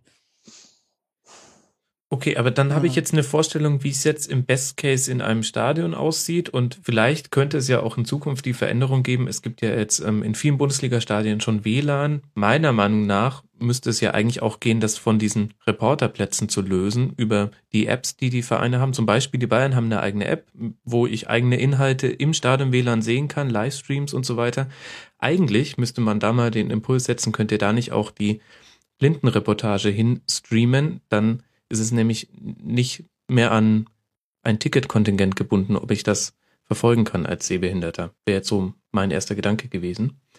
Also das ist die Stadionsituation. Und wäre wahrscheinlich auch technisch eine Herausforderung wegen Zeitversatz. Das normale Streaming hat ja gerne das Latenzproblem. Das müsste man dann natürlich irgendwie so speziell lösen, dass dann möglichst nicht mehr als eine halbe Sekunde oder Sekunde Versatz vorhanden ist. Da hast du recht, ja. Okay, lassen wir diesen Einfall von mir, der dann doch nicht so glorreich war, wie ich dachte, lassen wir den mal hinten an. Aber das ist die Stadionsituation, das kann ich mir jetzt sehr gut vorstellen in so einem Best-Case-Szenario. Aber jetzt kannst du ja nicht immer ins Stadion fahren. Man hat ja leider auch noch andere Dinge zu tun. Ja. Wie ist es denn, geben dir Radioreportagen etwas oder auch Sport 1 FM? Ist das dann ein gutes Methadon, was den Stadionbesuch ersetzt? Oder wie konsumierst du von zu Hause aus Fußball am liebsten? Ja, eigentlich schon so. Also Radio, und wenn ich Spiel genauer hören will, das finde ich schon einen tollen Service, dass ich jetzt eben zum Beispiel, weiß ich nicht, Gladbach oder so dann mal in ganzer Länge, ne, oder die Bayern hören kann, wenn es eben nirgendwo anders läuft. Weil ja, Radio... Gut, während der Champions League und so, also gestern hatten wir dann auch Dortmund an, hier über Kabel, also Internetradio ist das dann, glaube ich, ne? Oder Kabel, also jedenfalls diese Eventsender, also WDR-Event hatte das komplett übertragen. Das höre ich dann schon. Ansonsten ist es ja so, wenn wir hier NDR hören, dann ist es immer gut, wenn München gegen norddeutsche Clubs spielt, weil es dann ein bisschen mehr an Berichterstattung gibt. Ja, also es gibt mir schon noch was. Es gibt natürlich auch Situationen, muss ich auch ganz ehrlich sagen, da ziehe ich dann doch manchmal auch die, wenn eben mehrere Sachen gleichzeitig angeboten werden, die Fernsehreportage vor, ein Bela Reti zum Beispiel, weil ich dann einfach die Stadionatmosphäre besser mitkriege, als wenn ich dann die Audiodeskription dazu höre, weil das haben sie technisch teilweise noch nicht so gut hingekriegt, dass dann die Atmosphäre richtig da ist. Und ich finde es schon auch immer noch interessant, rauszuhören, ja, die Fangesänge oder was auch immer. Mhm. Es kommt dann ja auch drauf an, in welcher Situation jetzt gerade auch das Fußballspiel läuft. Guckt man es mit wem zusammen oder... Ja. Was ganz schrecklich ist, das wäre dann wieder die Geschichte mit Zeitversetzung, wenn du dann eben Radio hörst und der andere guckt Fernsehen und... bei mir fällt der Elfmeter halt früher so und ich schreie dann und dann kriege ich richtig Ärger mit meinem Göttergarten im Nebenzimmer. Stell dir vor, der andere guckt Sky Go, dann weiß es schon eine Viertelstunde früher. Ja, aber da hat man wenigstens noch eine gute Minute, um sich schon zu entschuldigen, bis dann auch die Szene kommt, wo man sich wieder konzentrieren muss. Das ist ja dann wenigstens ganz gut. Ja. Ja, spannend, aber du bist ja dann noch viel, viel mehr vom Kommentator abhängig als sehende Fußballfans, wo es ja auch schon genügend gibt, die einen sterbenden Schwan mimen, sobald Kommentator XY kommentiert, und dann wird fröhlich getwittert, Stadionoption jetzt, und zwar sofort mit vielen Ausrufezeichen. Mhm. Wie ist denn das? Hast du noch die Möglichkeit, dann ein Spiel auch nochmal über andere Berichterstattungen nachzuarbeiten? Hast du manchmal das Gefühl, das wurde jetzt gar nicht so korrekt wiedergegeben, weil du bist ja tatsächlich vollkommen von der Schilderung abhängig. Ja, also was ich schon spannend finde, das war jetzt gerade auch letztens bei dem HSV-Gladbach-Spiel wieder so im Stadion das zu erleben, wo man dann so zwischendurch sich fragt, warum sind die Spieler eigentlich so viel wert bei diesem Geschiebe, was ist das eigentlich? Und dann sieht man abends die Zusammenfassung, die ja nur ganz kurz ist und wo ja irgendwie klar sein muss, warum der HSV das irgendwie verdient gewonnen hat. Ich meine, das hat er auch verdient, aber bei der Zusammenfassung habe ich gedacht, ich war bei einem anderen Spiel. Weil die das ganze Spielgeschehen so positiv dargestellt hat und ich dachte irgendwie so, hallo, das waren noch so viele Fehlpässe und da dachte ich irgendwie, ja, was ist das jetzt? Und hab's mir dann damit einfach nur entschuldigen können, dass ich so gedacht habe, okay, die mussten irgendwie auf ihr 3-2 kommen und dass der HSV da halt gewonnen hat, das muss irgendwie, ja. Mhm. Aber ansonsten, ja, ich hatte es ja vorhin schon mal gesagt, also Nachberichterstattung, wenn ich irgendwie die Zeit finde, dann natürlich mit meinen Pressenewslettern. Also die sind ja auch noch in meinem Postfach. Ja, und natürlich jetzt die Schlusskonferenz, ne? Sehr gut. Ja, nee, ist wirklich so. Also das ist schon so. Ich meine, ich interessiere mich jetzt nicht so für jeden Verein und verfolge da auch nicht jedes Spiel so detailliert. Und das ist doch nochmal durch die Schlusskonferenz jetzt nochmal ein ganz anderes Aha-Erlebnis zum Teil auch. Also einfach nochmal mehr auch fernab wirklich auch von diesem Boulevard die Sachen dann auch mitzubekommen. Das Deswegen habe ich es auch in unseren Kreisen schon absolut empfohlen. Das freut mich umso mehr. Und das ist ja jetzt die Situation in den Bundesliga-Stadien. Und was würdest du sagen? Sind wir da in Deutschland auf einem guten Weg? Also wenn du sagst, bei vielen Zweitligisten gibt es auch schon und es ist geplant, dass es bald kommt, dann würde ich sagen, das hört sich jetzt gar nicht so schlecht an. Ob wir jetzt mit den Kopfhörerplätzen auf einem guten Weg sind? Genau. Ja, würde ich schon sagen. Und wo sind so die Bereiche, wo du sagst, gibt es noch Optimierungsmöglichkeiten? Tja. Du hast vorhin gesagt, dass das aus England damals kam, als es in Leverkusen angefangen hat, haben die das in England gesehen bei Manchester United. Im Vergleich zu Deutschland, hast du Erfahrungen oder weißt du, wie das heute in anderen Ländern ist? Ist es in England sind die weiter als wir, wenn sie schon früher dran waren? Nee, das kann ich nicht sagen. Und okay. Optimierungsbedarf will ich mal so sagen, aber nur als kurze Andeutung, weil ich da auch nicht näher einsteigen möchte, weil ich das auch eher nur so intern mitkriege. Ich finde es schwierig, also je mehr Leute da sozusagen am Werkeln sind und je mehr es auch um Pöstchen geht, findet einfach auch teilweise keine gute Kommunikation statt. Da gibt es jetzt irgendwie so ein Kompetenzzentrum und es gab einen Tag zur Blindenreportage in Leverkusen. Fände ich auch ganz gut, wenn ihr das in den Showdowns auch den Link zur Aktion Mensch-Seite dann noch mit reinstellt, weil man sich da wunderbar dieses Video zur Blindenreportage und zu diesem Ganzen ansehen kann.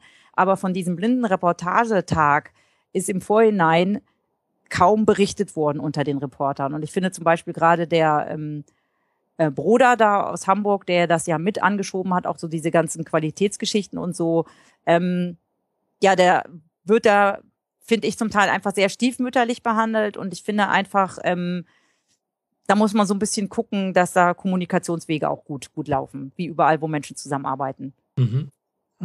Was gibt es so für Seiten, die du empfehlen kannst, sowohl für Blinde als auch für andere, die sich einfach fürs Thema interessieren, wo man sich dann im Internet gut informieren kann?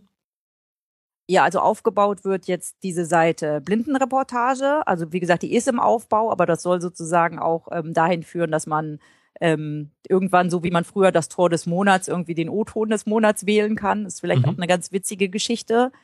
Dann natürlich Fanclub Seehunde, also unsere Fanclub-Seite, weil man dort auch die Informationen finden kann. Erstens, in welchen Stadien gibt es Plätze? Und wir versuchen auch, das immer aktuell zu halten, wie man an diese Tickets kommt. Also die entsprechenden Kontakte und so. Übrigens, Würzburg Kickers startet jetzt auch damit. Wollte ich nur mal so sagen. Sehr gut. Dem Frank. Was mir? Ich komme aus der Ecke Würzburg ursprünglich. Ja, ich wollte auch sagen, dem Franken und nicht, ich habe dem Frank. Ach, ich dachte immer, wenn ich Frank höre, dann fühle ich mich angesprochen und höre für die letzten 2 Buchstaben weg. Ja, stimmt, das habe ich auf der Seehunde-Fanclub-Seite vorhin gesehen. Genau. Das ist auch ganz neu, ja. Und es gibt, um das nochmal zu ergänzen, es gibt auch ein paar Bundesligisten, das möchte ich ja nicht verschweigen, die auch eigene blinden Fanclubs haben. Borussia Dortmund hat einen eigenen Fanclub, Blind Date. Es gibt bei Berlin die Seebären, ja, die sich auch im Fußballbereich und mittlerweile auch noch in anderen Sportarten engagieren, ja. Das heißt, wenn das jetzt andere Sehbehinderte hören, die vielleicht noch nicht den Sprung ins Stadion zum Beispiel geschafft haben, dann wären das so die ersten Adressen, die sie ansurfen könnten und wo sie sich informieren können und miteinander verbinden. Und auch auf der Seite der BBAG, das ist ja die Bundesbehindertenarbeitsgemeinschaft, die haben auch eine eigene Seite. Aber gerade unsere Seite jetzt von Seehunde, wirklich diese Auflistung mit den Stadien, das ist schon irgendwie ein schneller Zugriff. Also da sieht man dann auch, dass es sogar in Erfurt und bei Holstein Kiel und also Braunschweig, also auch wirklich bei kleinen Vereinen solche Angebote gibt. Und vielleicht ist es da auch ein bisschen einfacher mit den Karten, wenn man da in der Nähe auch dann wohnt und sich für seinen Ortsverein sozusagen interessiert. Also packen wir definitiv alles in die Shownotes. Die Links sind alle zu finden. Gibt es denn eigentlich etwas, was auch andere Fußballfans noch besser machen können, wo man Sehbehinderte unterstützen kann? Oder würdest du sagen, da gibt es jetzt gar nicht so viele Berührungspunkte? Ich kann mir das immer noch gar nicht so wirklich vorstellen, wie das ist, nicht sehenden Auges sich durch diese Massen an Menschen zu schieben. Gibt es da irgendwelche Dinge, die für euch wichtig sind, auf die ich vielleicht gar nicht jetzt gekommen wäre? Naja, also ich sage jetzt mal ganz ketzerisch, also jeder, der irgendwie mit Bengalos oder mit irgendwelchen Geschichten sich im Stadion daneben benimmt, der setzt halt oder der bringt halt Leute in Gefahr und der bringt natürlich auch Behinderte in Gefahr. Und ich sag mal, die Situation, also eine Geschichte in Leverkusen zum Beispiel, die haben die Plätze vorher, das fand ich wunderbar, die hatten die Kopfhörerplätze direkt neben dem Stehblock der Gästefans. Es war für mich immer ein wundervolles Spiel, Leverkusen gegen Bayern, weil ich direkt neben den Gesängen saß. Die haben die Plätze jetzt auf die andere Seite des Tores, also nach rechts verlegt, nachdem nicht nur der Reporter, sondern eben auch Leute auf unseren Plätzen dann mit vollen Bier und Urinbechern und sonst was von den Kölnern beworfen wurden. Ne? So, also das war einfach zu gefährlich, die Plätze in dieser Ecke zu lassen. Unsere Fanclubleitung, ich hatte das ja vorhin schon angesprochen, Regina und Nina sind in Köln unterwegs und haben dort Kontakte zum Fanprojekt und auch zu den Ultras und sagen eben auch, sie finden das auch ganz wichtig, auch denen einfach auch so bewusst zu machen, es gibt auch Leute, die eben dann nicht so schnell wegrennen oder was auch immer können, wenn Situationen einfach sind. Insgesamt würde ich mir wünschen, das ist aber jetzt nicht nur bezogen auf Fußballfans, sondern das ist ja so generell, einfach offen zu sein. Und wenn man eher unsicher ist, nicht irgendwie die Augen schließen und sich an die Seite stellen und versuchen vorbeizuschleichen, sondern eher irgendwie zu verbalisieren. Also ich finde das ganz oft schwierig im Kontakt mit Sehenden, dass ich kann das immer erklären. Ich weiß, warum Sehende sich so verhalten, aber es macht es mir eben noch schwieriger, wenn Leute eben einfach versuchen, sich um die Situation drumherum zu lavieren. Also leise zur Seite zu gehen und ich gehe dann vielleicht mit meinem Stock trotzdem in die Richtung, wo die Leute gerade stehen. Also eine Ansprache, Achtung, hier stehe ich oder kannst du schlecht gucken oder irgendwie, also lieber offen verbalisieren, als irgendwie zu meinen, ich habe da jetzt Angst vor und finde ich sehr schwierig. So. Und die Situation, sage ich jetzt mal, vor einem Eingang zur S-Bahn nach dem Spiel, wo man eben zerquetscht und zerdrückt wird. Die ist ja nun, also muss ich euch nicht sagen, die ist ja für alle schwierig. Und wenn du dein kleines Kind dabei hast, ist es irgendwie auch schwierig. Und wenn du dann eben so Besoffene dabei hast, die nicht mehr so genau wissen, was sie tun oder einfach nur gut drauf sind und jetzt wollen wir mal von hinten, jetzt springen wir da mal rein und schubsen so ein bisschen. Also da gab es jetzt auch so zwei, drei Situationen, wo ich so gedacht habe, muss ich mir sowas irgendwie noch so antun, weil ich wirklich das Gefühl hatte, ich wäre zerquetscht, obwohl mein Begleiter groß ist und versucht, so einen Raum zu schaffen. Aber da muss ich auch sagen, es gibt immer, und das möchte ich auch an dieser Stelle ganz deutlich sagen, ich habe immer in diesen angstbesetzten Situationen immer wieder auch erlebt, dass andere Leute wahrnehmen, dass ich mit meinem Blindenstock, dass ich da bin und versuchen, die anderen, also mich quasi zu schützen. Also es ist wildfremde Leute, also ne, die dann versuchen, die entweder sogar sagen, ey, pass doch mal auf, oder die wirklich versuchen, mit ihrem Arm irgendwie diesen Freiraum so zu schaffen. Und das finde ich schon auch sehr schön so. Ja, es reduziert sich dann letztlich dann doch wieder einfach auf gesunden Menschenverstand und Respekt im Umgang miteinander, wenn man ehrlich ist. Ganz genau. Klar, und der fehlt halt natürlich oft bei vielen in solchen Situationen, eben wie du sagst, betrunken oder im Siegesrausch oder wie auch immer. Ganz genau. Wäre einfach ein bisschen mehr Respekt wahrscheinlich insgesamt angebracht und speziell natürlich Menschen gegenüber, die dann zusätzlich eingeschränkt sind. Ja. Ja, aber so grundsätzlich nochmal, ich habe es ja vorhin auch schon mal gesagt, durch diese vielen Erlebnisse im Fußball und so habe ich einfach durch dieses gemeinsame Interesse, meine Offenheit, aber eben wirklich auch so dieses, ja, da ist man dann zusammen im Stehblock, auf der gleichen Wellenlänge, habe ich wirklich einfach auch viele tolle Kontakte kennengelernt. Teilweise sind sie noch, teilweise natürlich nicht mehr, weil sich ja die Lebenswege einfach verändern, aber das sind einfach, da habe ich viel, viel Positives auch draus gezogen. So. Mhm. Ja, gut, und du hast Dinge erlebt, meine Güte, Norwich City gegen Nottingham Forest im September 87, da lecken sich andere die Finger nach. Also schon erstaunlich, was man dann auch wirklich, wenn man einfach begeistert für die Sache ist und viele Dinge auf sich nimmt, hast du ja auch thematisiert, dann kann man schon auch wirklich tolle Sachen erleben und das dann auf eine ganz andere Art und Weise. Wie ist es denn jetzt, wenn du heute so im Amateurfußball unterwegs bist? Ich könnte mir vorstellen, so ganz banale Frage, aber wenn neben mir jemand stehen würde, der Sehbegleitung ist und der dann die ganze Zeit das Spiel kommentiert und das dann vielleicht nur so mittelgut macht, ich weiß nicht, ob ich das aushalten könnte. Ich weiß nicht, ob ich dann nicht entweder sagen würde, kann's ich bitte machen, oder ob ich den Platz wechseln würde. Ist dir sowas schon mal passiert? Fühlen sich die Leute vielleicht auch manchmal gestört? Ja, so ein-, zweimal hat das schon, also ich habe das schon mal erlebt, dass jemand mal verbessert wurde. Aber na gut, ich meine, ich sehe das ja nicht, ob einer dann weggeht. Ich meine, wenn du weggehst, bist du weg. Du sagst ja jetzt nicht, das nervt mich, ich gehe jetzt weg, sondern du gehst dann halt. Ja, klar, würde ich ja auch nicht tun. Ich meine, das ist ja eine Form. Nein, aber ich meine, wenn das so ist, wenn sich jemand gestört fühlt, ne, so. Was ganz witzig ist, also weil du jetzt den Amateurfußball ansprichst, ich hatte das ja vorhin auch schon angedeutet, also 2006 war so ein Jahr, da habe ich irgendwie so, war ich irgendwann mal satt, weil ich eigentlich alles erlebt habe, was man erleben konnte. Ich bin mit Bayern Meister geworden und war sozusagen beim letzten Heimspiel da. Ich war das erste und einzige Mal beim Pokalspiel in Berlin und habe da den Sieg miterlebt. Ich bin Weltmeister geworden, weil ich bin großer Italien-Fan. Das war ich habe Weltmeisterschaftsspiele erlebt mit diesen Blindenkarten. Also ich war bei insgesamt 6 WM-Spielen hier in Deutschland in Stadien. Cool. Ich war einfach, ja, ich war irgendwie so satt. Also ich hatte dann wirklich so ein halbes Jahr, wo ich irgendwie, ja, Bundesliga-Fußball nur so am Rande. Ne? Es war einfach, irgendwann ist da mal gut. Man kann man irgendwie nicht mehr erreichen. Und durch einen Begleiter, also ich habe ja mit meinen WM-Spielen 5 verschiedene Männer glücklich gemacht, die mich sozusagen zu Spielen begleiten durften, bin ich eben über einen, der hat selber hier im Kreis Pinneberg in einer Mannschaft auf Kreisklasse oder Kreisliga-Ebene gespielt. Kreisklasse war es, glaube ich, damals.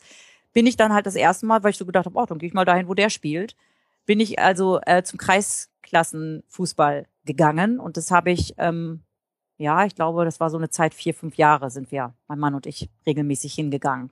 Und das war schon nochmal eine ganz andere Situation. Zum einen, weil man die Spieler, die Mannschaft und die Funktionäre und so eben kannte und sich teilweise selbst engagiert hat. Also ich habe dann auch für den Verkauf Kuchen gebacken und sowas alles. Man war direkt am Spielfeldrand, also hinter der Stange, ne, so, also direkt am Spielfeld. Da gab es dann so Situationen, dass mal so eine Geschichte war, dass mein Mann irgendwie meinte, abseits, und der Schiri sich umdrehte und sagte, das entscheide ich. Ne? Also so, der das irgendwie auch erstmal, dem haben wir dann erklärt, warum da diese Erklärungen kommen. Also der fand das während des Spiels nicht so klasse, dass da jemand immer irgendwas sagte. Und lustig war, dass die Reportage war wohl gut genug, dass ich meistens immer zur richtigen Zeit den entsprechenden Namen unserer Mannschaft, also des Spielers, gerufen habe. Die waren manchmal etwas irritiert, weil sie ja eigentlich wussten, ich bin blind, und konnten überhaupt nicht verstehen, warum ich denn dann plötzlich irgendwie den entsprechend richtigen, ja, Ruf loswerden konnte. Also jetzt pass quasi mal auf, abspielen oder was? Jetzt echt? Ja, ganz genau. Ja, das war wirklich so von manchen ein bisschen irritiert. Das haben die jetzt im Nachhinein so ein paar Leute auch nochmal so gesagt, so in Gesprächen. Mhm. Ja, das stelle ich mir tatsächlich auch witzig vor. Und ich kann es nicht erklären, weil es ist einfach so, ich kann irgendwie ein Spiel, ja, wie sagt man, ich kann irgendwie ein Spiel lesen. Also es ist tatsächlich so, dass ich oft ja einfach das richtige Gefühl für die Dinge habe, die da irgendwie passieren oder noch kommen. Mhm. So. Was ich dann aber nicht näher beschreiben kann. Also durch das, was ich höre, und das ist natürlich bei so einer Kreisliga-Geschichte, wo du halt direkt da stehst und dann auch die Spielerreaktion hörst und Gespräche von der Bank und so, da ist das ja nochmal verschärfter, was man da einfach so mitnehmen kann, wenn man eben nicht durchs Visuelle abgelenkt ist. Mhm. Ich habe eine Situation mal erlebt, der Olli Fritsch ist ja mittlerweile, hatte ich ja vorhin erwähnt, Freistoß, den Pressespiegel hatte er ja sozusagen initiiert. Mhm. Der ist mittlerweile bei Zeit Online und wir hatten zwischendurch öfter mal Mailkontakt, viele Jahre. Und er war mal Trainer hier in Hamburg bei SV Blankenese. Und da hatte ich natürlich den Anspruch, dass ich ihn ja gerne auch mal persönlich treffen wollte und ihn als Trainer auch mal erleben wollte, und bin dann zu einem Pokalspiel gegangen. Da hat Blankenese gegen Tornesch hier bei mir im Kreis gespielt. Und Blankenese war, glaube ich, von der Position her, von der Liga sogar eine höher, und hat aber dieses Pokalspiel verloren. Und da waren auch so ganz viele Sachen mit roter Karte. Und naja, jedenfalls, ich habe dann Olli am nächsten Tag irgendwie so meinen Eindruck geschrieben und habe auch so ein paar Sachen so geschrieben, so nach Spielern gefragt und so gefragt, ja, ist der eigentlich immer so, und ist der eigentlich Kapitän? Und also habe so ein paar Sachen halt, die ich so beobachtet hatte, ihm geschrieben, und dann hat er nur zurückgeschrieben, darf ich deine Mail mal meinen Spielern zeigen? Das wäre unglaublich, was ich da ja treffend formuliert habe. Und da habe ich nur so gedacht, da habe ich ja wohl doch ein bisschen Ahnung. Ja, cool. Ja. Das heißt, ist gar keine Beleidigung, wenn Nobby Dickel im Fanradio schreit, Schiri, du Blinder. Eigentlich lobt er damit seine Fähigkeiten, das Spiel zu lesen. Ja, vielleicht die Schiris auch mal so verstehen. Ja. Wenn es denn auch so gemeint gewesen wäre. Genau. Ja, spannend. Ja, vielleicht nochmal zu Auslandsfußball, also weil ich habe mir zumindest einen Traum auch erfüllt. Du hattest ja vorhin gesagt, diese Geschichte in England, das war ja, ich sage jetzt mal, purer, netter Zufall, wo ich jetzt in meiner Biografie sagen kann, ich war auch mal in England beim Fußball. Aber mein großer Traum war ja auch mal nach Italien zum Fußball. Und die Nationalmannschaft von Italien habe ich schon mehrfach gesehen, aber eben immer nur in Deutschland. Länderspiel von Italien in Italien habe ich leider noch nicht geschafft, aber ich habe mir meinen Traum erfüllt. Ich war einmal in Turin. Und zwar war ich glaube 2014 im März, also es war zumindest ein Ligaspiel, Juventus Turin gegen AC Florenz. Und das war sonntags mittags. Da waren wir also von freitags bis montags in Turin. Und dienstags morgens sind wir dann, sind montags hier nach Hamburg zurückgekommen und sind dann am Dienstag zum Champions-League-Spiel nach München gefahren. Das ist nicht so schlecht. Und durch die Ohren einer Blinden, was sind die Unterschiede? Also was mich in Turin schon beeindruckt hat, also erstmal ist es ja sehr schwierig, an Karten zu kommen. Deswegen habe ich das Ganze über ein Reisebüro organisieren lassen von Flug und Hotel, also quasi mit diesen Tickets, die dann im Hotel für uns zurückgelegt waren. Und die Karten sind ja personalisiert. Und ich konnte mir überhaupt nicht vorstellen, gut, man kennt es von der WM, aber jetzt so beim normalen Liga-Alltag, ich konnte mir überhaupt nicht vorstellen, wie das dann an den Eingängen. Ich dachte, das muss ja ewig lange dauern. So, jetzt war ja erstmal die Besonderheit, dass das ein Sonntagsmittagsspiel ist, um 12:30 war das. Wir sind von unserem Hotel aus mit einem normalen Stadtbus zum Stadion gefahren. Der kam an und war schon rappelvoll. Vielleicht lag es an der Mittagszeit. Aber wenn ich mal so vergleiche, so eine volle Busfahrt, also auch schon auf dem Hinweg hier und das, was ich dort erlebt habe, muss ich sagen, wow, was diszipliniert. Okay. Also es war richtig ruhig. Also es wurde auch nicht gesungen oder so. Aber es war auch nicht so dieses sich anbrüllen oder so dieses Geschubse, Also wir standen, also schon als wir einstiegen, standen wir irgendwie schon im Eingangsbereich einfach sehr sardinenmäßig und dann ist irgendwie so, hat dann Papa seinen Sohn auf den Schoß genommen und dann konnte ich mich damit hinsetzen und dann sind wir sogar ins Gespräch gekommen dann auf Englisch und der Sohn war großer Vidal-Fan und so. Mhm. Naja und ja, dann sind wir ans Stadion gekommen und dann war er so aufgebaut, also klar gab es auch so ein paar Essensbuden, aber irgendwie auch noch so ein Kinderkarussell oder sowas. Und ja, dann kamen wir da hin und so schnell war ich noch nie im deutschen Stadion wie dort. Also irgendwie, ich habe gar keine Ahnung, also irgendwie keine Riesenschlangen. Das ging, die haben auf den Ausweis geguckt, also auf den Personalausweis, auf die Karte und schwupps waren wir drin. Dann fand ich die Preise interessant. Ich meine, wenn du das Geld zusammenrechnest, war es natürlich genauso wie hier, aber anders. Der Schwerpunkt war anders. Also Wasser war total günstig, also ein großes Wasser. Das war jetzt irgendwie nicht, hier zahlst du ja auch irgendwie 4 Euro oder 4,50 oder so. Aber da war das erschwinglich. Dafür war die Wurst halt entsprechend teuer und auch nicht lecker. Ja, und dann war es interessant mit den Toiletten, weil das hätte ich jetzt bei Italien gar nicht erwartet. Also ich bin dann irgendwie, ich glaube in der Halbzeit muss ich halt aufs Klo und ist ja überall voll. Naja, und dann bin ich da auf die Frauentoilette und komme irgendwie so raus und sage nur zu meinem Mann, da waren Männer. Das ist irgendwie komisch, da waren Männer. Und dann hat er das wirklich bestätigt, dass, weil bei den Männern halt so eine Riesenschlange war, sind die Männer halt da mit auch auf die Frauentoiletten. Und ja, das habe ich zumindest hier in Deutschland noch nicht erlebt und ich hätte es jetzt gerade von Italien auch nicht erwartet. Also, dass Männer da auf die Frauentoiletten gehen, das fand ich irgendwie ziemlich lustig. Und wie war es dann so vom Support während des Spiels? Was ist denn jetzt dann eigentlich für dich, jetzt nur aus deiner Perspektive gesprochen, besser? Spielbezogener Support, also wäre für dich eigentlich ein Geisterspiel perfekt, weil man da richtig den Ball auch manchmal hört, was die Spieler rufen? Oder wie hättest du es am liebsten? Da sagst du was, beides. Ich hätte gerne mal ein Geisterspiel, aber wo dann auch jemand neben mir steht, der mir dann auch sagen kann, wen die da abrufen hören. Okay. Das wäre schon mal interessant. Aber ansonsten, natürlich ist es mit Supportklasse. Mhm. Also, und zwar spielbezogener Support. Also ich möchte irgendwie nicht 0-4 mit meiner Mannschaft zurückliegen und dann singen meine Fans dann immer noch und feiern sich selbst. Das finde ich dann irgendwie auch, weiß ich nicht angemessen. Macht es das für dich auch schwieriger, ein Spiel zu lesen in dem Sinne, dass halt heutzutage, also ich kenn's ja von vielen Bayern-Spielen, 85. Minute gegen alle Stadionverbote und zwar ganz egal, wie es steht. 0-8 oder 8-0 ist egal. Mhm.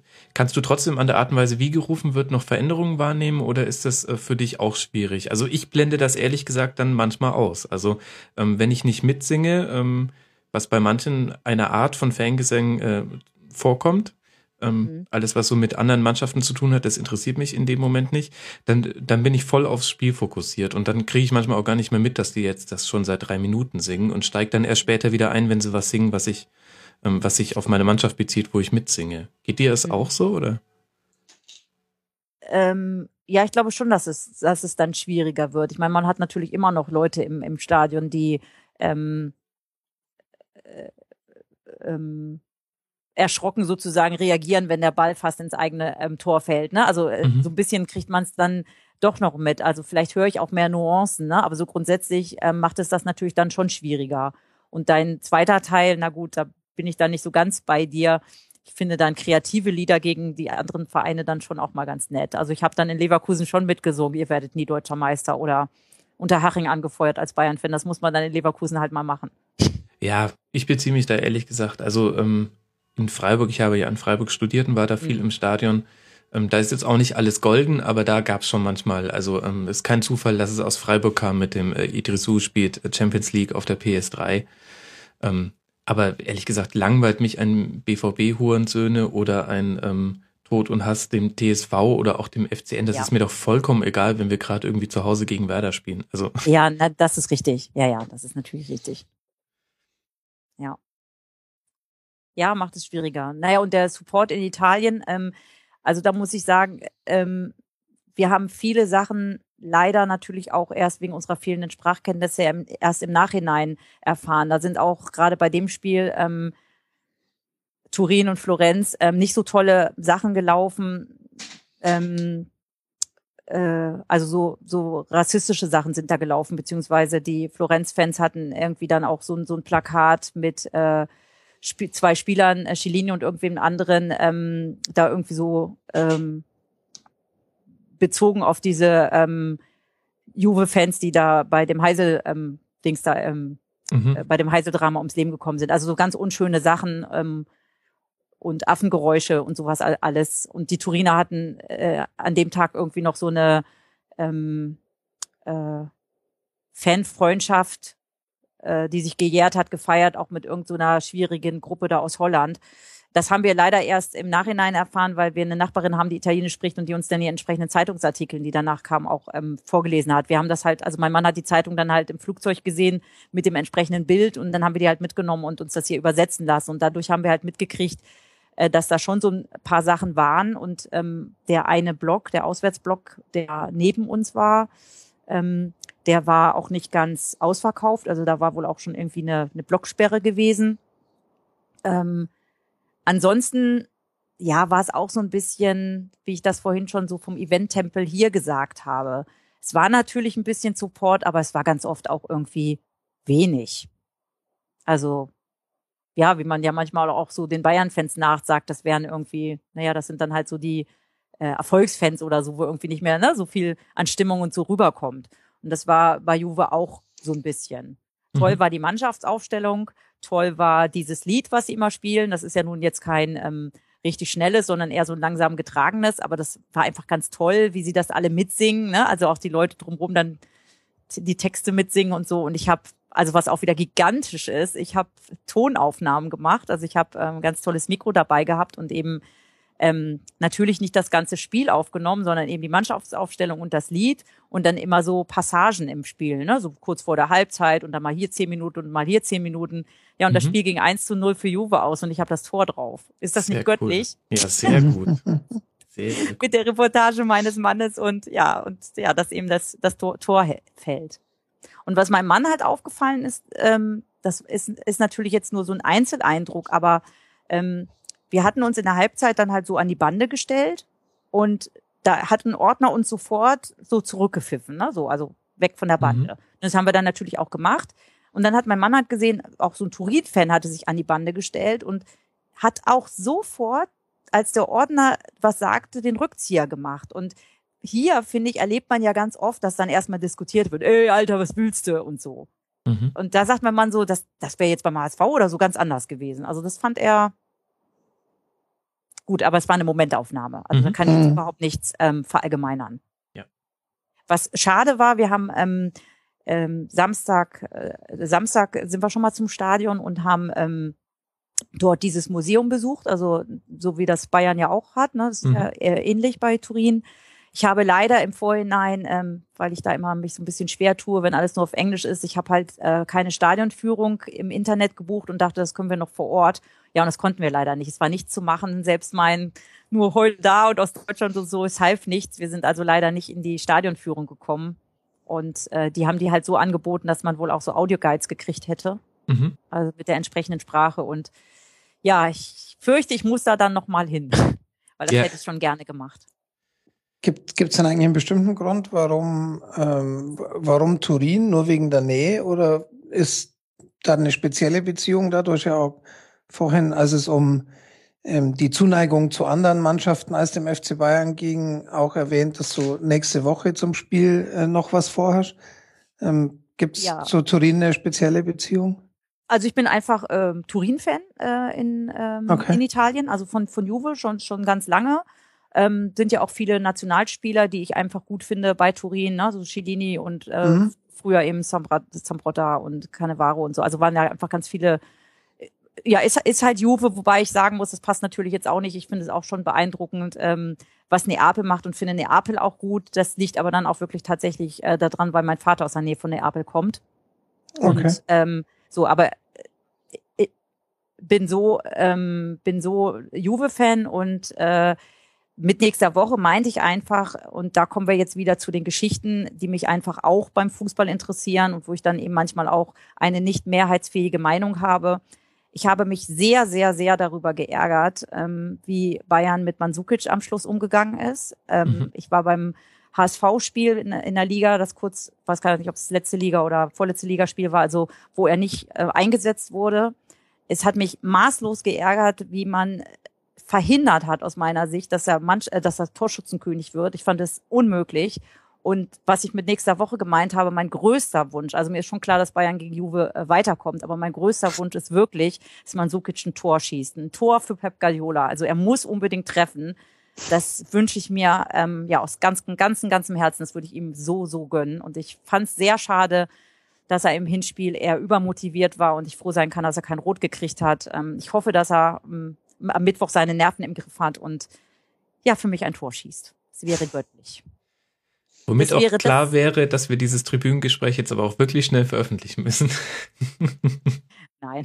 Nee, alles gut. Ob mein Wunsch in Erfüllung gegangen ist oder nicht. Aber das ist sowas, das sind so Sachen, die stören mich. Und wenn sie dann so kommen, finde ich sie dann einfach auch toll. Es gibt ja dann so Geschichten, wie sie der Fußball schreibt, ne? Wenn dann irgendwie ein ehemaliger Spieler genau bei dem Verein dann ein Tor schießt oder, also solche Sachen finde ich dann einfach irgendwie auch nett. Wenn sie nicht gerade gegen meinen Club sind. Ja, du bist halt einfach ein Fußballfan durch und durch. Ja, und ich finde es auch übrigens toll. Also ich bin mal gespannt, was Samstag jetzt passiert. Ich finde es auch toll, wenn Spieler wenn sie zu ihrer Stätte zurückkehren und dann einfach da vorher ein gutes Standing hatten und dann auch wirklich super begrüßt werden. Also ich glaube, Ulic ist so ein Fall, also als der mit Wolfsburg war er, glaube ich, damals da. Ich weiß gar nicht genau, wo er auch ein Tor geschossen hat, wo dann Wolfsburg die Fans trotzdem gut reagiert haben. Und ich bin jetzt sehr gespannt und wünsche mir einfach auch, dass sie Pizarro super empfangen, weil Pizarro ist einfach, finde ich, ganz toll. Ich glaube, davon kann man ausgehen, ja. Schauen wir mal, ob er spielt. Training abgebrochen, aber jetzt rutschen wir gerade von dem Tribünengespräch in eine Schlusskonferenz rein. Entschuldigung? Nee, du, alles gut. Wir mögen halt den Fußball und reden gern drüber. Genau. Ja, Pina, gibt's denn noch irgendwas, was du gerne noch loswerden wollen würdest? Wir haben dich ganz schön ausgepresst, finde ich. Ja, ich habe ja natürlich auch viel geredet von mir aus. Ja, ich habe euch ja kaum fragen lassen. So sollte es ja sein. Ja, durchaus. So hatten wir das vor. Ja. Wäre schlimm, wenn es andersrum gewesen wäre. Also ich glaube, es ist schon rausgekommen, dass ich eben zumindest in früherer Zeit einfach ganz viel in Bewegung gesetzt habe, um irgendwie das zu erreichen und zu schaffen, was ich irgendwie machen möchte. Und ja, das kann ich nur jedem anderen irgendwie empfehlen, so Mut zu haben, auch wenn nicht alles immer glatt geht. Ich finde es jetzt so ein bisschen schade, dass ich so viel zu tun habe. Und naja gut, ich meine, man ist ja auch irgendwie keine 25 oder 30 mehr, zumindest ich nicht. Ich merke einfach auch, ich kann einfach auch nicht mehr so viel unterwegs sein, ne? So, wenn man dann arbeitet und also ein bisschen schade finde ich das, aber es hat halt irgendwie so alles seine Zeit und ja, jetzt bin ich halt doch eher, ich sag jetzt mal so, der normale Fußballkonsument geworden und ich kenne auch längst, also am Anfang habe ich mir immer vorgenommen, jeden neuen Kopfhörerplatz auch kennenzulernen, da bin ich mittlerweile schon weit von entfernt. Ich drücke jetzt dann immer so die Daumen, dass bestimmte Leute nicht absteigen oder so, damit ich sie dann weiter in Hamburg auch dann mal sehen kann. Ne? So, also, dass sie halt hier hinkommen. Mhm. Ja. Ja, so hat halt alles seine Zeit, aber definitiv warst du sicher auch ein Bestandteil, dass sich für Sehbehinderte in Stadien viel verändert hat. Das ist jetzt, glaube ich, auch rausgekommen. Und einfach eine wahnsinnig interessante Fanbiografie. Ich bin neidisch auf ganz viele Erfahrungen, die du gemacht hast. Und habe mich sehr gefreut, dass du dir so ausführlich Zeit genommen hast für dieses Tribünengespräch. Vielen Dank, Pina. Ja, vielen Dank, dass ich das, dass einfach mal jemand oder sogar zwei Leute und dann vielleicht auch noch draußen Hörer sich Zeit nehmen und ich einfach so viel erzählen konnte und durfte. Sehr gerne. Hat mir sehr gut gefallen und ich bin sicher auch unseren Hörern und wir werden große Freude daran haben, das Feedback dann an dich weiterzuleiten. Genau, exakt. Ja, in diesem Sinne, vielen Dank für ein sehr interessantes Tribünengespräch. Ich hoffe sehr, dass es den Hörern auch gefallen hat. Mir persönlich hat es sehr gefallen, dass ich es zu zweit moderieren durfte. Frank. Der Zaunfall ist kaum zu übersehen. Ja. Genau, der akustische Zaunfall. Ne? Und gerne auch, liebe Hörer da draußen, @Helmi, man kann ihm auch bei Twitter schreiben und einfach fragen, hey, wann moderierst du denn nochmal? Hey, mir fehlt deine Stimme. Das sind so SMS, die schicke ich ihm auch gerne mal nachts. Du fehlst mir. Naja, mir hat Spaß gemacht. Mir auch, Max. Vielen Dank. Das freut mich. Ihr auch. Dann sind wir uns alle einig. Sehr schön. Liebe Hörer, danke, dass ihr diese Folge gehört habt. Wenn ihr Feedback habt, schickt es uns gerne. Wir leiten das alles auch sehr gerne weiter an Pina. Pina, dir nochmal ganz herzlichen Dank. Würde mich sehr freuen, wenn wir uns vielleicht irgendwann mal treffen. Sag einfach mal Bescheid, wenn du in der Nähe bist und ich mache es vice versa. Ah, sehr gut. Länderspiel. Da könnte sich vielleicht sogar tatsächlich was ergeben. Ja, eventuell werde ich auf jeden Fall vorher dir nochmal Bescheid sagen. Da habe ich dann ja meinen internen Familienkrieg. Sehr gut, ja. Mein Mann hofft auf sein Geburtstagsgeschenk und ich hoffe, dass es vermasselt wird. Ui, da bin ich gespannt. Ja, meld dich, ich bin da beruflich wahrscheinlich, aber da kriegen wir vielleicht was hin. Das würde mich freuen. Ja, und mich auch. Ja, sehr schön. Da haben wir schon einen Termin am Horizont. Liebe Hörer, danke fürs Hören. Liebe Pina, danke fürs Mitmachen. Lieber Frank, danke, dass es dich gibt. Und in diesem Sinne, bis zum nächsten Tribünengespräch, wahrscheinlich dann im 4. Quartal 2017. Bis dahin, euch eine gute Zeit, hört schön brav die Schlusskonferenz und bis dahin, macht's gut. Ciao. Ciao. Das war das Rasenfunk-Tribünengespräch. Wir gehen nun zurück in die angeschlossenen Funkhäuser.